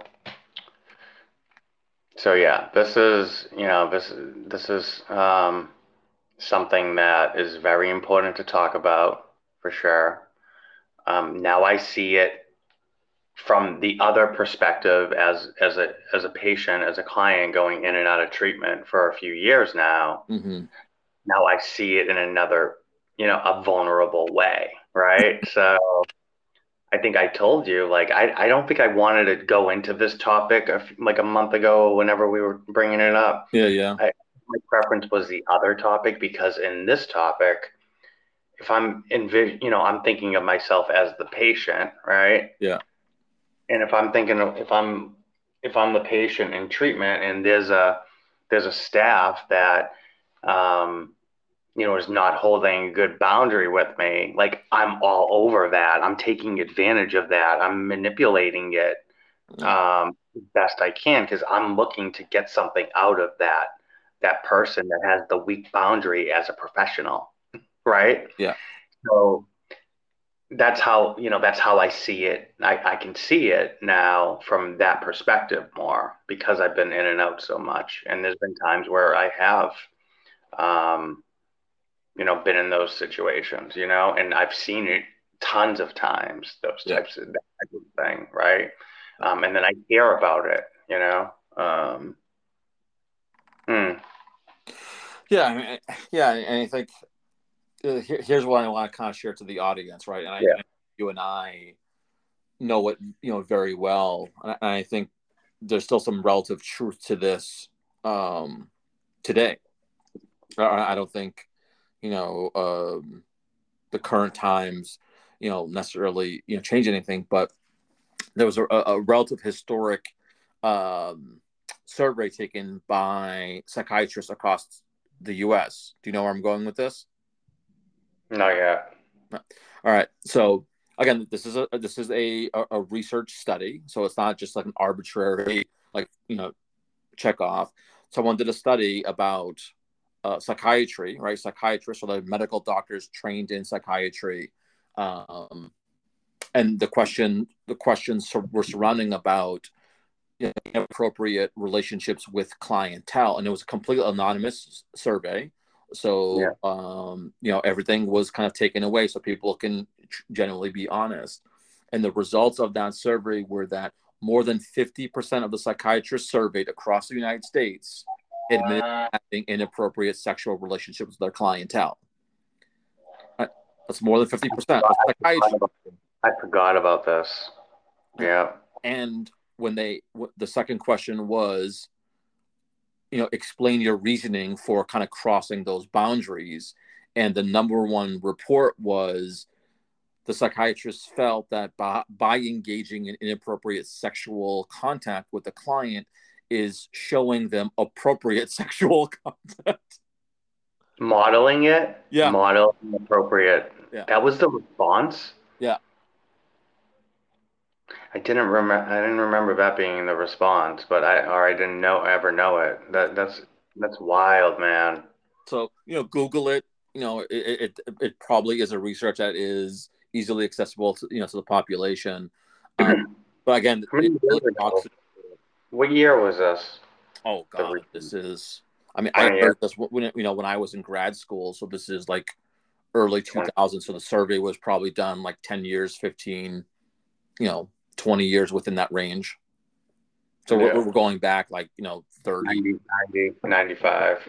You know, you know, so it's not not not too old old, but again, I, honestly, if you did that survey today, those numbers probably wouldn't shift all, all that much.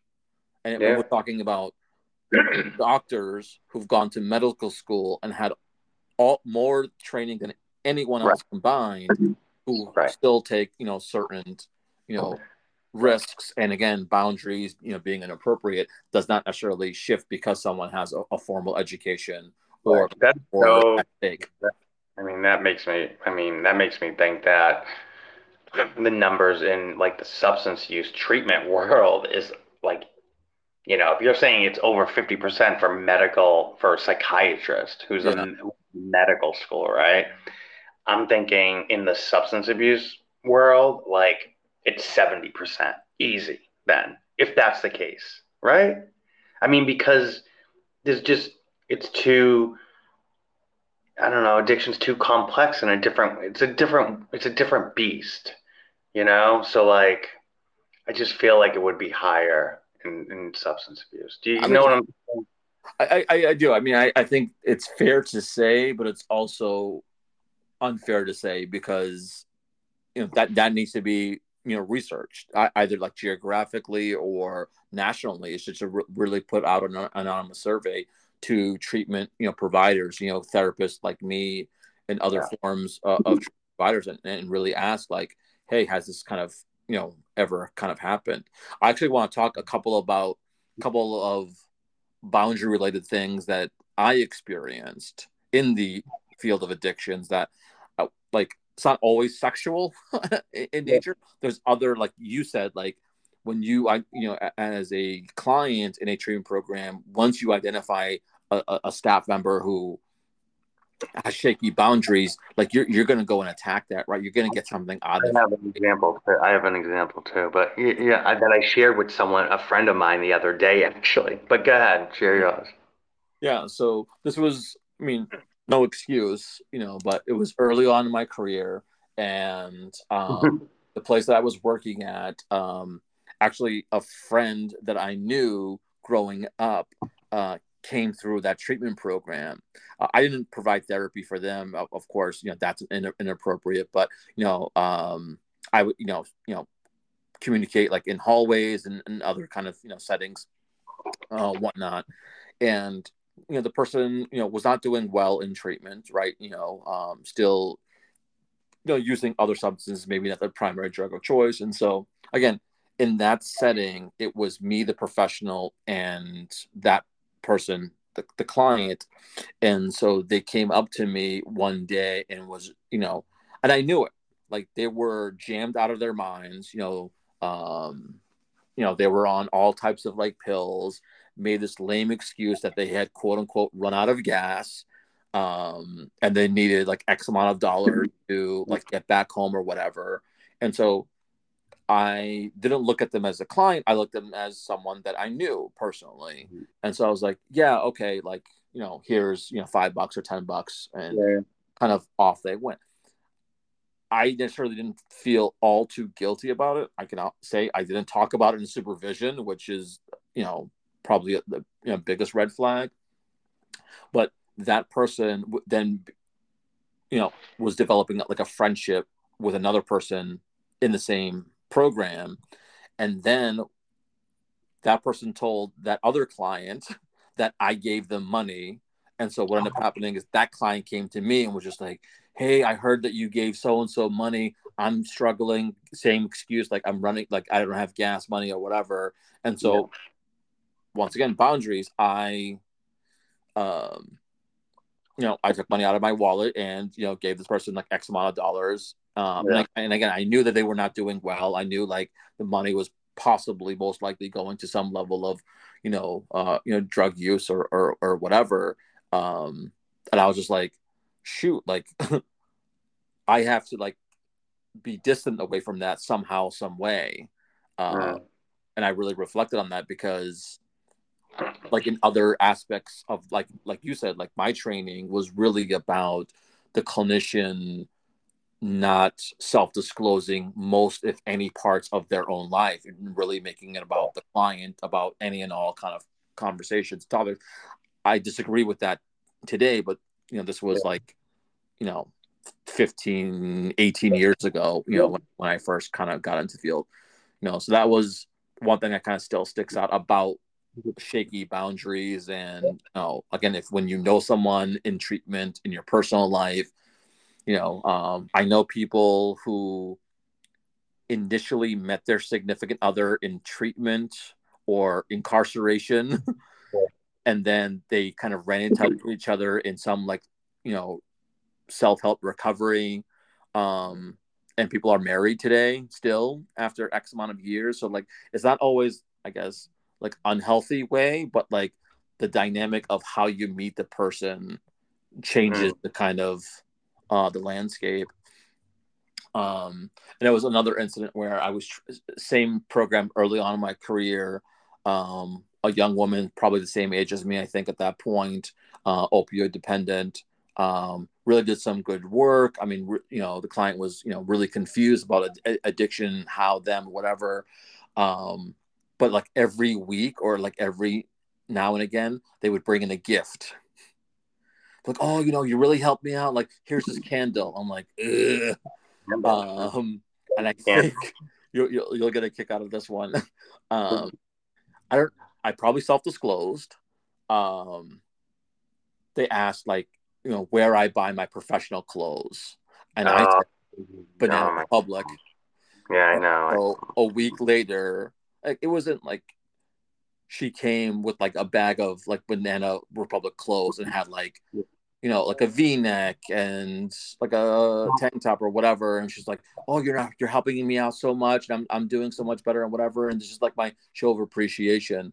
Like those, like that client per- particularly, I did yeah. have a conversation with my uh, supervisor. I said, "This is what's yeah. kind of happening," and you know, I was supervised on how to kind of handle that conversation. Um, yeah. Again, it, right, it, it's that vulnerability for the staff member to talk about it openly, honestly, with a you know, trusted supervisor uh, to kind of like work through it. Because as you mentioned, like that in addiction, there is a lot of that kind of gaining information, personal information, some form of like manipulation, trickery, doing something pseudo rule wise, um, and then seeing how far it can kind of uh, you know go. So. Uh, yeah yeah. You do you, now you remember like I used to I used to buy Banana Republic too, right? Especially like before I got married and early on in my marriage, I, I was a Banana Republic guy. And then, you know, as you know, as time went on, you know, with you know budgeting money and stuff, I got away from Banana Republic and J Crew, right? Those are my spots. But do you remember I like I pride I I took a lot of pride in how I dressed when I was working with you. Yeah. I, you did too and you know just by you know you sharing there I could you know sense your pride, right? And do you remember we had like this thing like this competition of who was like a better dressed worker? Do you remember? yes. Do you remember this? And we br- finally I brought in like one of the workers into like the office. We didn't share an office, but I think they came into our, my office yeah. that I was sharing with someone. And you were in there. And I'm like, hey, so and so, who do you think dresses better? And I was so fucking pissed. I was so pissed because they said you. and uh, I was so irritated, and that bothered me to the core to the core. I'm trying so hard. Notice me. And I even went at the worker like for the next few days at least. Like I went at the worker. I'm like, are you telling me like I don't like like I don't dress nice? You don't think I, I'm like I you know, I'm a stylish, you know, I'm stylish is what I was saying. And they're like, no, you just dress regular. You know, you, you have your dress shirt, your dress pants, and that's that's pretty much the deal. Like as far as like styling, Barbaros is better at styling. I'm like, what the? I was so heated, dude. I was so heated. I'm still heated to this day, I guess, a little bit. Yeah. Anyway, you did. It's funny that you do remember that, though.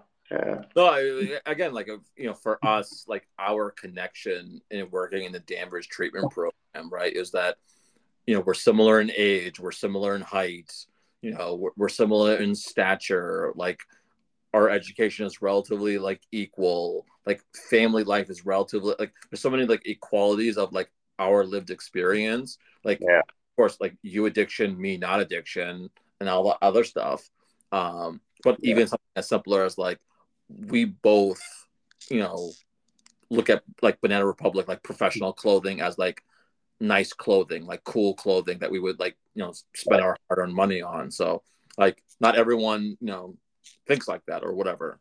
Right. So I think just like all those like little things, you know, I think really, you know, bonded us, you know, together and yeah. probably the reason why we're still friends yeah. for all these years. Yeah. Yeah. Funny. Um, but I, what was I gonna say? I was gonna, I was gonna say something too about our topic here. Boundaries. Yeah. Um, being tested, testing. Yeah, I mean, I was I had something like while you were sharing, but I it got overtaken by the by the clothes stuff, by the you know the fashion stuff. So I don't know where that thought went now, but um, I will say that um, I'll share an experience that I had. You know, coming when when a patient is in and out of a treatment program, like the same one, like frequently. Mm-hmm get you you end up like breaking down boundaries a little bit with the staff you know because like now i'm a regular and they you know they know you know they're getting to know me more and more and they're becoming looser with their boundaries some of them mm-hmm. and um i was i was in I'm, in you know my spot there in haverhill and um there was a there was a girl there that i was interested in right another patient another patient, right?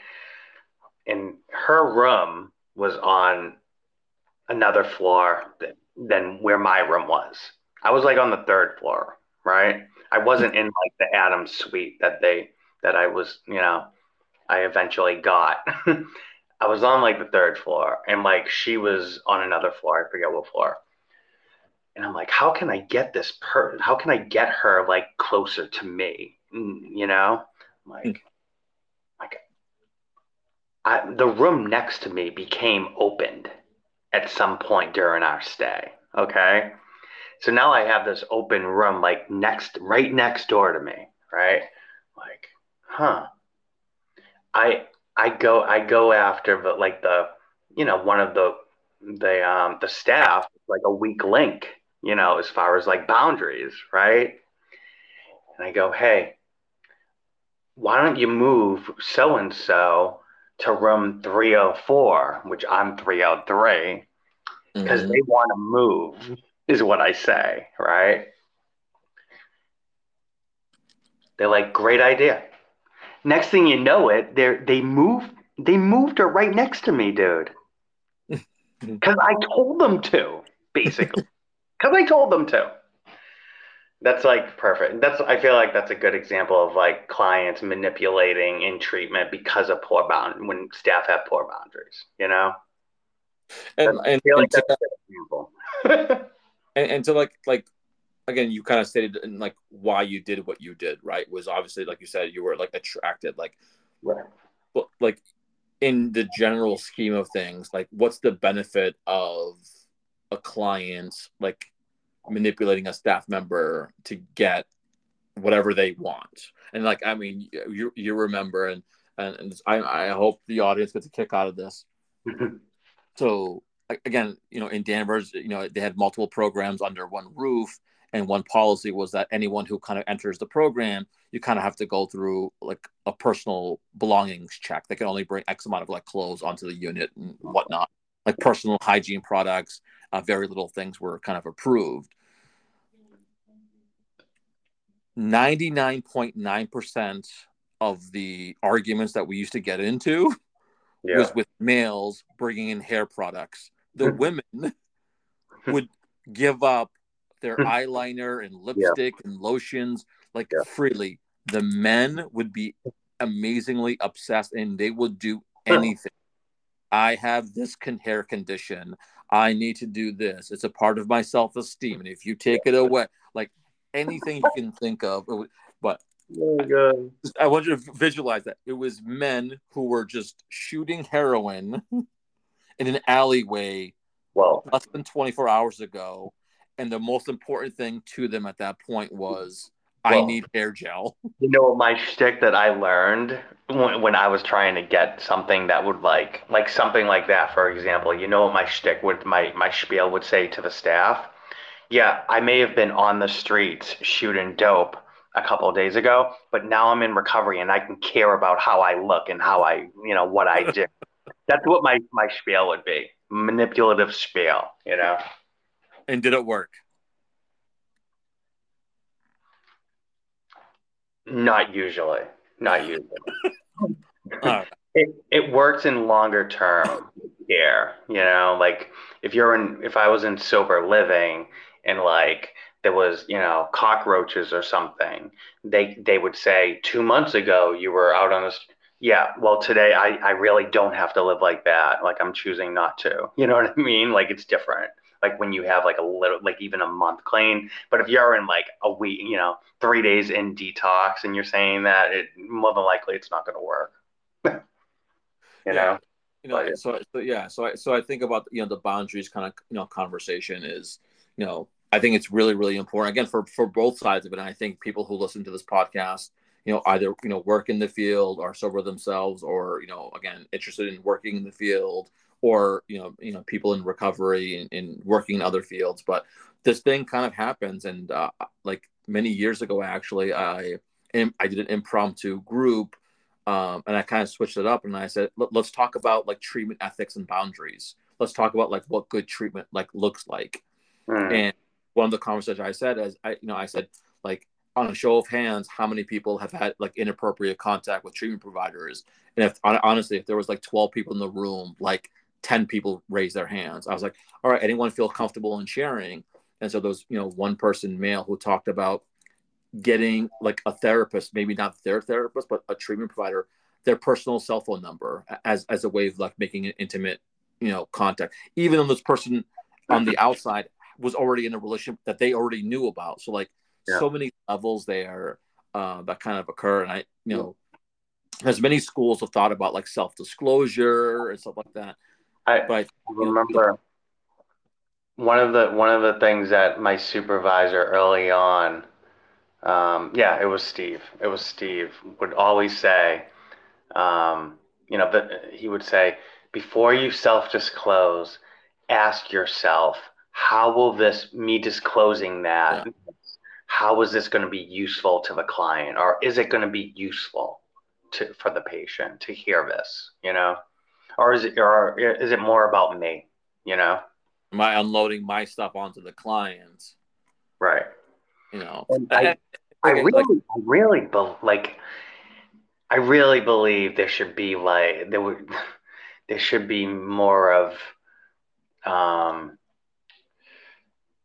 uh, you can't like ver like it's, it's such an interesting field because you can't like verify someone's recovery you know like you don't you don't know what you're what you're getting when you know you're hiring someone you know that that's in recovery. You don't know like where they're at in their process so to speak. And so there's also legal questions that you can't ask someone upon an interview recovery status as, as but, a, however though on many job descriptions it it will say now must have one a minimum of one year of sobriety. It'll say that. I've seen this a million times now but way of verifying though. Not, right, but they cannot ask that. They can't ask you how long you've been sober or anything. You know, they shouldn't anyways.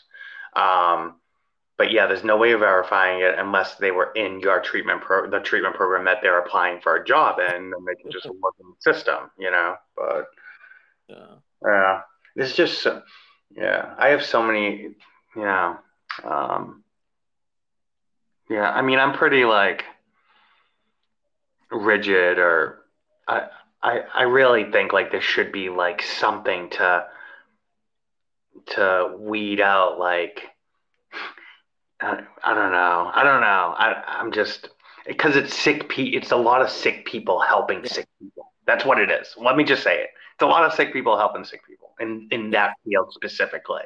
You know.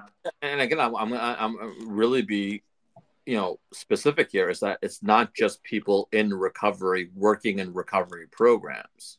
It's people not in recovery working recovery programs that kind of things align. And and just like a, like a side note right is that I, you know i'm sure our audience and i know i found it you know comical but do you remember that incident? I, I think there's a movie about it or at least a documentary about uh, the social worker in the jail that helped the inmate like escape and yeah. they had the whole thing. Do you remember that? Yeah yeah. So like that person in the career didn't say I'm going to violate every ethical boundary I've ever been taught in my professional and personal career. Like something shifts in people somehow, some way that begins to kind of slide. Let it be kind of unbeknownst to them. Let it be an intentional move on their behalf. And it just progresses and progresses and progresses until something like major happens. Like they have sex with a client on a unit they get caught with you know, so, whatever the case is. So I'll like on I'll be honest, like and I started to share this I started to go there earlier when we were talking, but I, I didn't wind up there. But when when the recovery coaching stuff started to happen and a little little time went by and I saw like I saw now I saw like like staff giving out their phone numbers to clients and stuff like regular staff, not recovery. And it be and it became like okay in some way. It became acceptable. Okay, something like that. And I started to become looser on my boundaries and what I it was compromising my own, you know, belief. You know, I'm like, oh, everyone's doing this. This, yeah.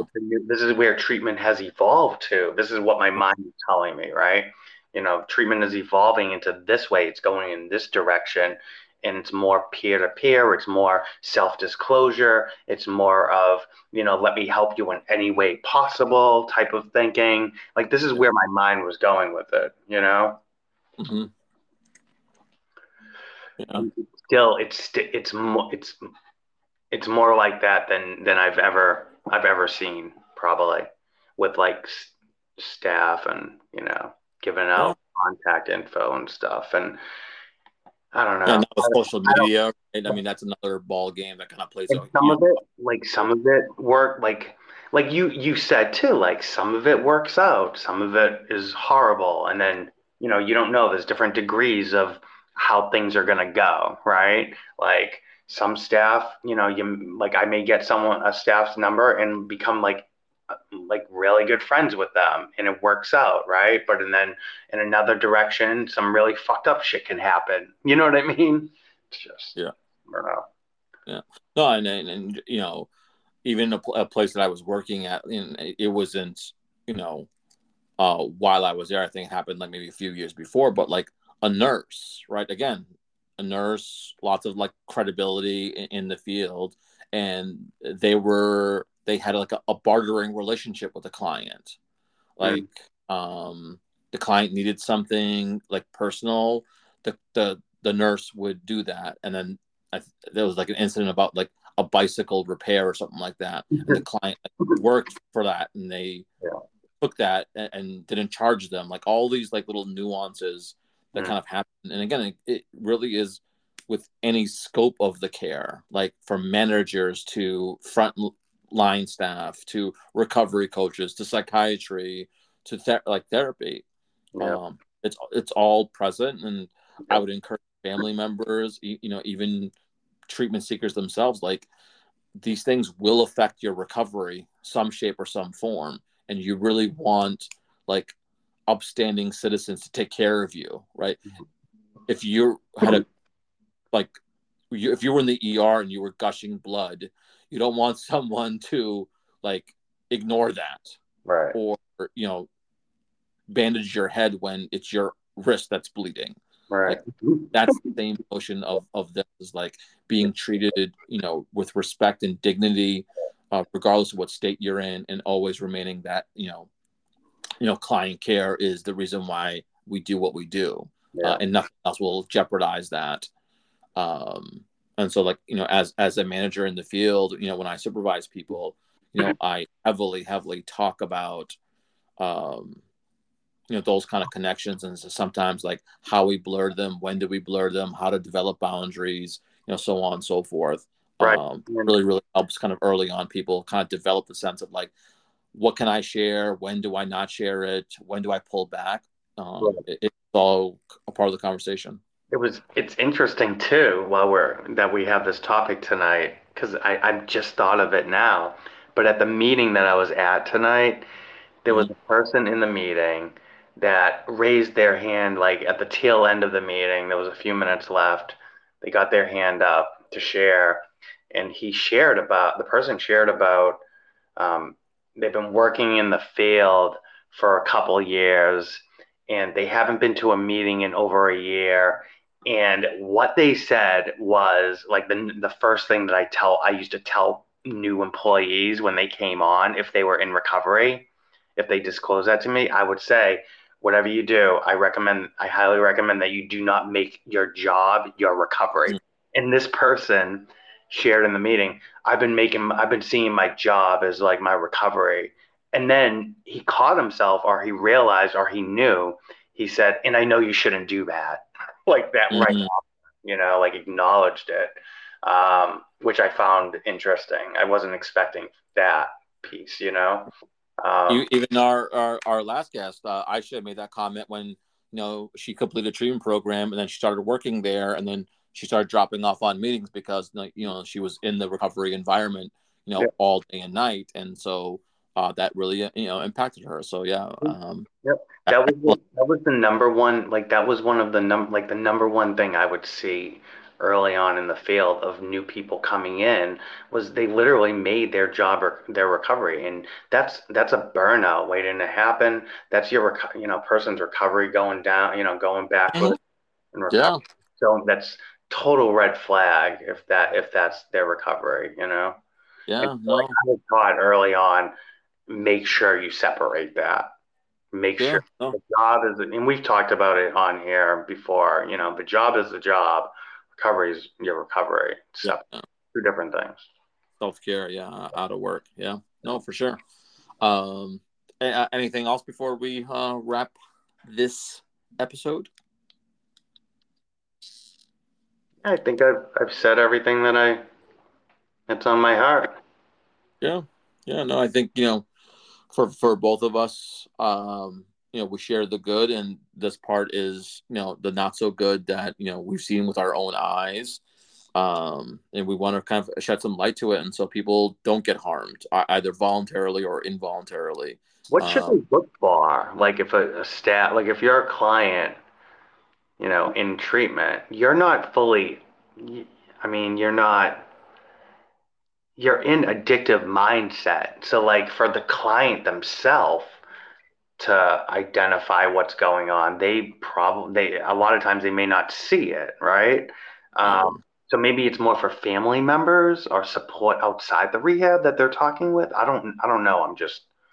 Yeah, I mean, I, I think one, um, one, thing I heard, like, especially from like the, the the therapeutic side of things, is like, you know, if you're in treatment or some kind of like addiction, like therapy, whatever it might be, if the therapist is talking way more than you yeah. or you know more about them than they know about you, that's a huge red flag. Yeah. Thank you. Yeah. Yep. That that should be something like, hey, you know, I'm the one paying your salary and you're burdening me with like your story. Um, and again, not like generic story or like like a, a macro version of it, but like, you know, details of like where their children go to school and, you know, like you know what kind of car they drive like all those like descriptive type of stuff you know be you know very very aware of. And again you know keep your guard up about you know just like what we're saying don't blur those lines and for a client as much as possible like it, it will not work out for you. However much that you think they're the perfect person in your life if it's meant to be it will happen naturally organically you know without it you know um you know causing any kind of you know issues. There are some legalities uh for people like me like with clinical licensure. But um I, I think you separate those two worlds. Um you know people in recovery um will find appropriate love, and that love sh- probably should not come from the treatment provider. Uh, it should not come from the provider in any capacity, you know, whatsoever. Um, and so, you know, give yourself a chance, and you know, you know, when we talk about the road that is kind of straight and narrow, this this also means like that aspect of it you know finding love and you know and who do you go after and what, what's your pursuit and who pursues you um are all like you know major kind of components to like wellness as a whole. Yeah. Very good. Very good barbaros. Very good. Um, hey do you want do you want me to confirm my guest for next week to just pick it up because I can I can do that. I'm pretty sure to redeem myself. Uh, we'll see. I mean, it's it's a week away. Um, yeah, well, you know, I don't want to drop the ball again or whatever. I, I don't put that much pressure on you. All right, I'm going to tell our listeners we're going to have a guest next week, and they are going to be great. Su- super, super happy. All right. All right. All right. Um, you, you, you want to do the music?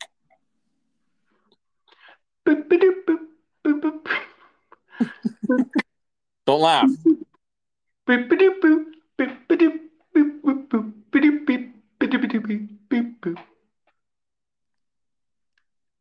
Yeah. So thank you for the transition music. This is the part of the segment that we affectionately call the five controversies, where I throw out generally two options, and then um, Adam does not follow the rules like he usually doesn't do. Uh, yeah. Have a little bit of a debate. Please rule, feel free to kind of rule breaker. Rule breaker. Yeah. Rule breaker. N- notorious line yeah, stepper. Rules are meant to be broken type of guy, I guess. um, yeah, play at home. You know, play with your friends. Uh, I, I, think it it, it sparks healthy uh, debate. Uh, you know, I that's kind of what, what the attention is that you know we're, we're not all uh, the, the same and that can be okay. Yeah. Um, all right. First one. Um, red or purple Gatorade? Red Gatorade. Any reason for your answer? Thinks it. I just think it tastes better. It's as simple as that. Mm. Um, a little, you know, it's fruit punchy a little bit, you know. Mm. Yeah. Um, I, I I go purple. Um, I'm surprised. I there's something visual about the color purple drink that when you said like just the way for me for some and it's not true zero, zero truth to this but it yeah. tastes sweeter than all the other colors. Hmm. So I lean towards the fake oh. sugar process of purple Gatorade over red Gatorade. Okay. Yeah. All right. That wasn't a very good controversy, but whatever. I love how like you're rating them now. It's a controversy, but it just wasn't a very good one. But God, move. Shut up. Um, this one I think is, is, is a fairly good one. Um, Family Guy versus Simpsons.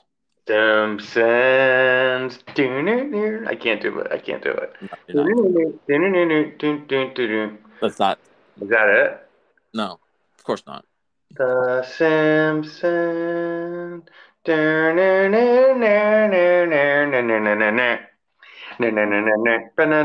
Now that was it, right? Did I get it? Is your is your answer The Simpsons? My answer is the Simpsons that are on like 31 years straight now, going with new episodes coming out every fucking day. um, yeah, I go with The Simpsons. I had it on the other day randomly. Yeah. Yeah. Um, obviously, Simpsons have been around longer. Family Guy, not as long. Um, Obviously. obviously. But if both of them are on, regardless of new episode or repeat, Family Guy 100%. I have Oh, not watched a repeat freak. Simpsons episode You're out of your mind. in probably 10, 15 years. Oh, it's true. It's true. Uh, Family Guy, though, like I like sat down on my couch and be like, oh, there's nothing on TV. Family Guy's on. I'm gonna watch a few episodes back to back and What, get a what good is it again? What is it that you have against against Bart? I mean, I, I, because I related to like a younger version of myself, like the the comedy is a little more what Hmm. younger. Like Family Guy really like puts raunchy stuff like out there, but like it, like it'll catch me off guard. Like The Simpsons, I don't like for so, some time like I wasn't getting like caught off guard by their Yeah. like their Maybe maybe I do it more for uh, maybe I like The Simpsons just based out of like more for like the nostalgia of it. sure. Now that I'm thinking about it. Yeah, all right. Yeah. All right, not the worst controversy, that's for sure. Fuck off, asshole. Can we do can we do one of mine? You're gonna go off the rip right now? Surprise one that I have. Oh, I have, I freaking write it down. You ready? All right, go. All right. Yes. I think this is the first time that I'm going to actually do one. Beyonce or T Swift? Go. this is so stupid. And by T Swift, you mean Taylor Swift, yes, obvi- obviously. obviously. What What's your choice? no, you go first. I asked. So you go. oh, oh, is that the way we're gonna work it? yeah. Um, I I can openly and honestly say there is probably less than three songs of Taylor Swift that if it comes on, I will let it ride all the way through. Um, Beyonce, a little more my speed, a little more kind of you know musical, a little more kind of like upbeat, a little more in the kind of hip hop realm. Um, neither one of them have I ever listened to a singular album for. So that also says where I am with either one of these controversies. Okay. Thank you for playing. And you, Adam? T Swift all the way. Are you kidding me? It's not. Someone even said it's not even fair out there in the in this world to compare anyone else to Swift. You can't even do it. Like it's not fair to anyone else. Like everyone else is in their own category. Sure, Beyonce is the queen bee, blah blah blah. T Swift is the queen. She's the mother. She's the mother. Okay, and Uh, possible. Um, she what was the mother. doing right now is phenomenal stuff. It's it's amazing. Okay, it's amazing, and I will let I, I will play Taylor Swift songs on repeat. Okay, on repeat, and sure, I'll you know someone might ask me what my favorite song is. Well, what I end up doing is for three weeks, I play out like one or two of her songs, and then I move on to like another fave that I will overplay for three weeks. And that's what I do. Right now, it's You're on Your Own Kid, which is an amazing tune. If you haven't heard it, I recommend everyone listen to it. Um, and that, and I do like um, um, Bejeweled. I do like it it is a little bit girly, but I love when she says, I polish up real, I polish up real nice. And then 30 seconds later, you hear them repeat, nice, like that. It's so good. Wow. So good. Wow. Yeah, that is just art right there. And we're moving on to uh, controversy number four for tonight. Um, BMW versus Mercedes. You've had this one before. I know you have. I know you've done this one. Um, go, I'll go in the archives. I have not had this one. oh my god, I know you have. I've said Beamer before on here. I've said it. Just because you say Beamer doesn't mean there was a freaking controversy. It's Beamer. It's Beamer. When I turned, when I was, it was must have been my seventeenth birthday. My my um my like I like my friends knew that I love Beamers, right? And my friend Rosemary set it up for me to drive her neighbor's Beamer on my seventeenth birthday. Yeah, Okay. no, we- we never had a controversy for BMW versus Mercedes. I just looked in the archives. Maybe it was just at you know it was just talk then. Okay. All right. Most likely. Okay.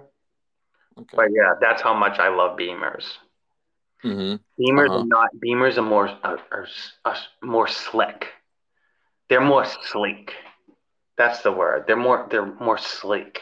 They're not as flashy as the Benz, right? Mm. You got a Benz, like you know, it, it's a different it's a different ball. You know, it's fla- it's too flashy for me.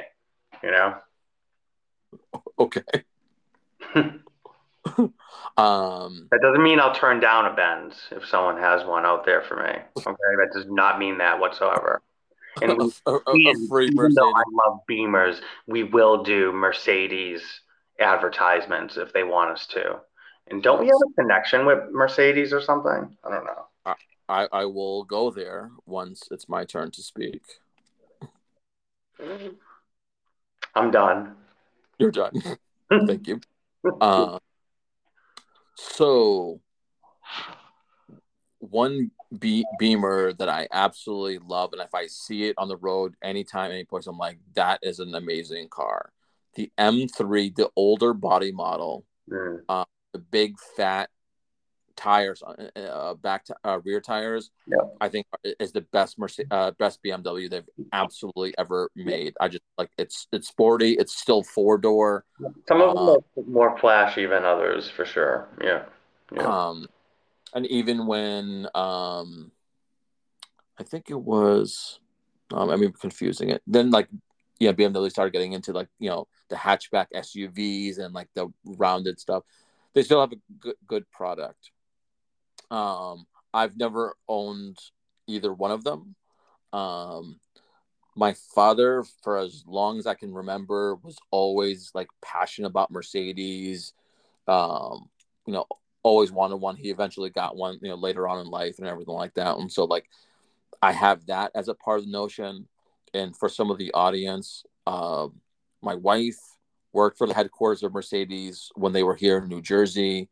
And when we got together and I relocated because of her stable job at Mercedes, I was like, oh my God, for the first time in my life, my entire life, not only am I going to drive a new car, I'm going to drive a Mercedes because they had perks with their employees about like, you know, getting leases. And within the first year that I was here, um, Mercedes relocated to uh, Georgia. Yeah. So even though I got to drive one because like my, you know got one even after they left, you know we had leased it for I think a, a few years. I myself never got to to have that. So that's a personal story about Mercedes, but I am team Mercedes if I were to pick um, Yeah. either. Yeah. All right. And again, uh, for the BMW folks, if you want to give me a BMW, I will gladly advertise it and, and drive it um, with passion. Right. Right. And we would share the Beamer. If like they just gave it to one of us, we would share it. Like I'll have it for a month and you'll have it for a couple weeks. And then I'll Yeah, have yeah, we're we're equal opportunity here at uh, the addict and the counselor. we, we we would just need one. We wouldn't need two. Just Two is great. two would be Oh. awesome too. Yeah, it would be great. It would be Yeah. great. Yeah. We'll make one work. Yeah. Yeah. Um, last one, uh, a little change up here. So, Mm, in terms of organization, yeah. which is a better organization? NFL versus NBA versus MLB versus NHL. Oh my god. Four of them. Four. Better product. You're asking me better product. Better product, better organization, better run, whatever, however you want to break it down. I will say that it goes. I will give the order. That's what I'm going to do with my time right now. I'm going to give NFL, then it's NHL, then it's NBA, and then it's MLB.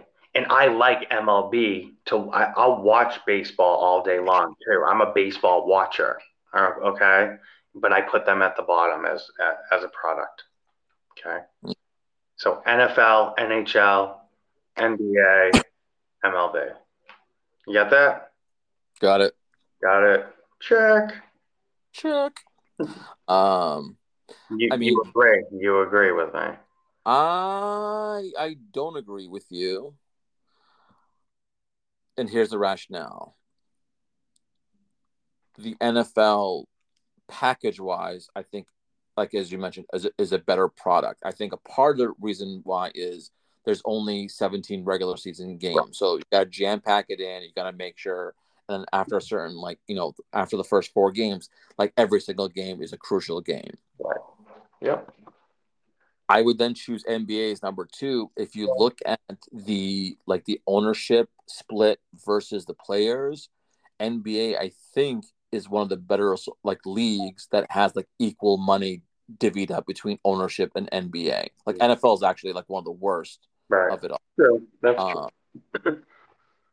MLB and NHL, I'm not a hockey person. That's definitely like last on my list, but I I, would almost give them a time because Mhm.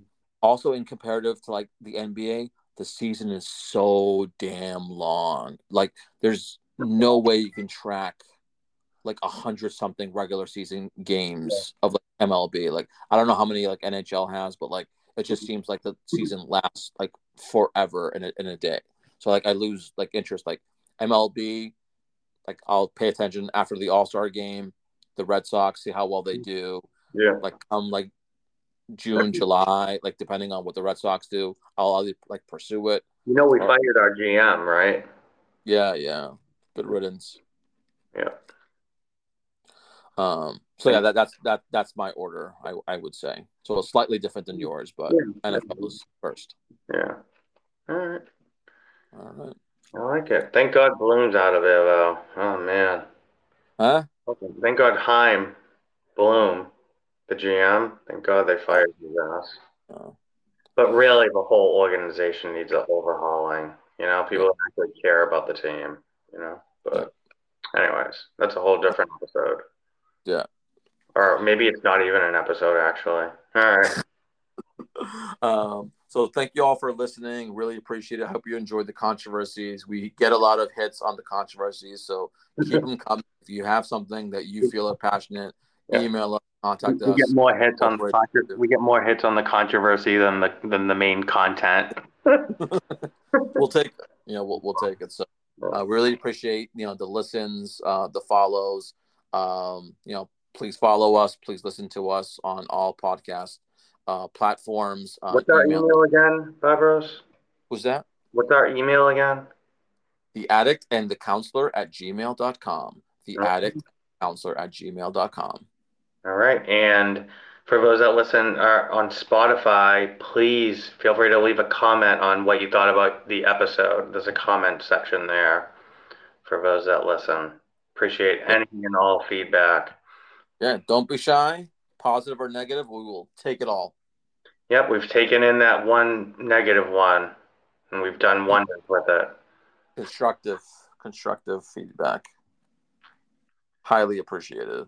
Yep, and don't and um, please follow. I almost forgot this. uh, We have an Instagram account, Ah. and um, I want to thank every all our new followers. That you know we're getting new followers on our Instagram account every day, and you know be on the lookout for. That's where I I post. Um, you know, some sometimes I'll, we'll post some you know general addiction information or stuff that's going on in communities with substance use, um, as well as um, when our new episodes drop, you know. So Absolutely. Absolutely. All right. Episode 27 in the books. keep counting, Barbros. Keep Yeah, counting. I'm, I'm going to lose track soon. All right, man. I'll talk with you. All right. we'll do. Bye. Bye.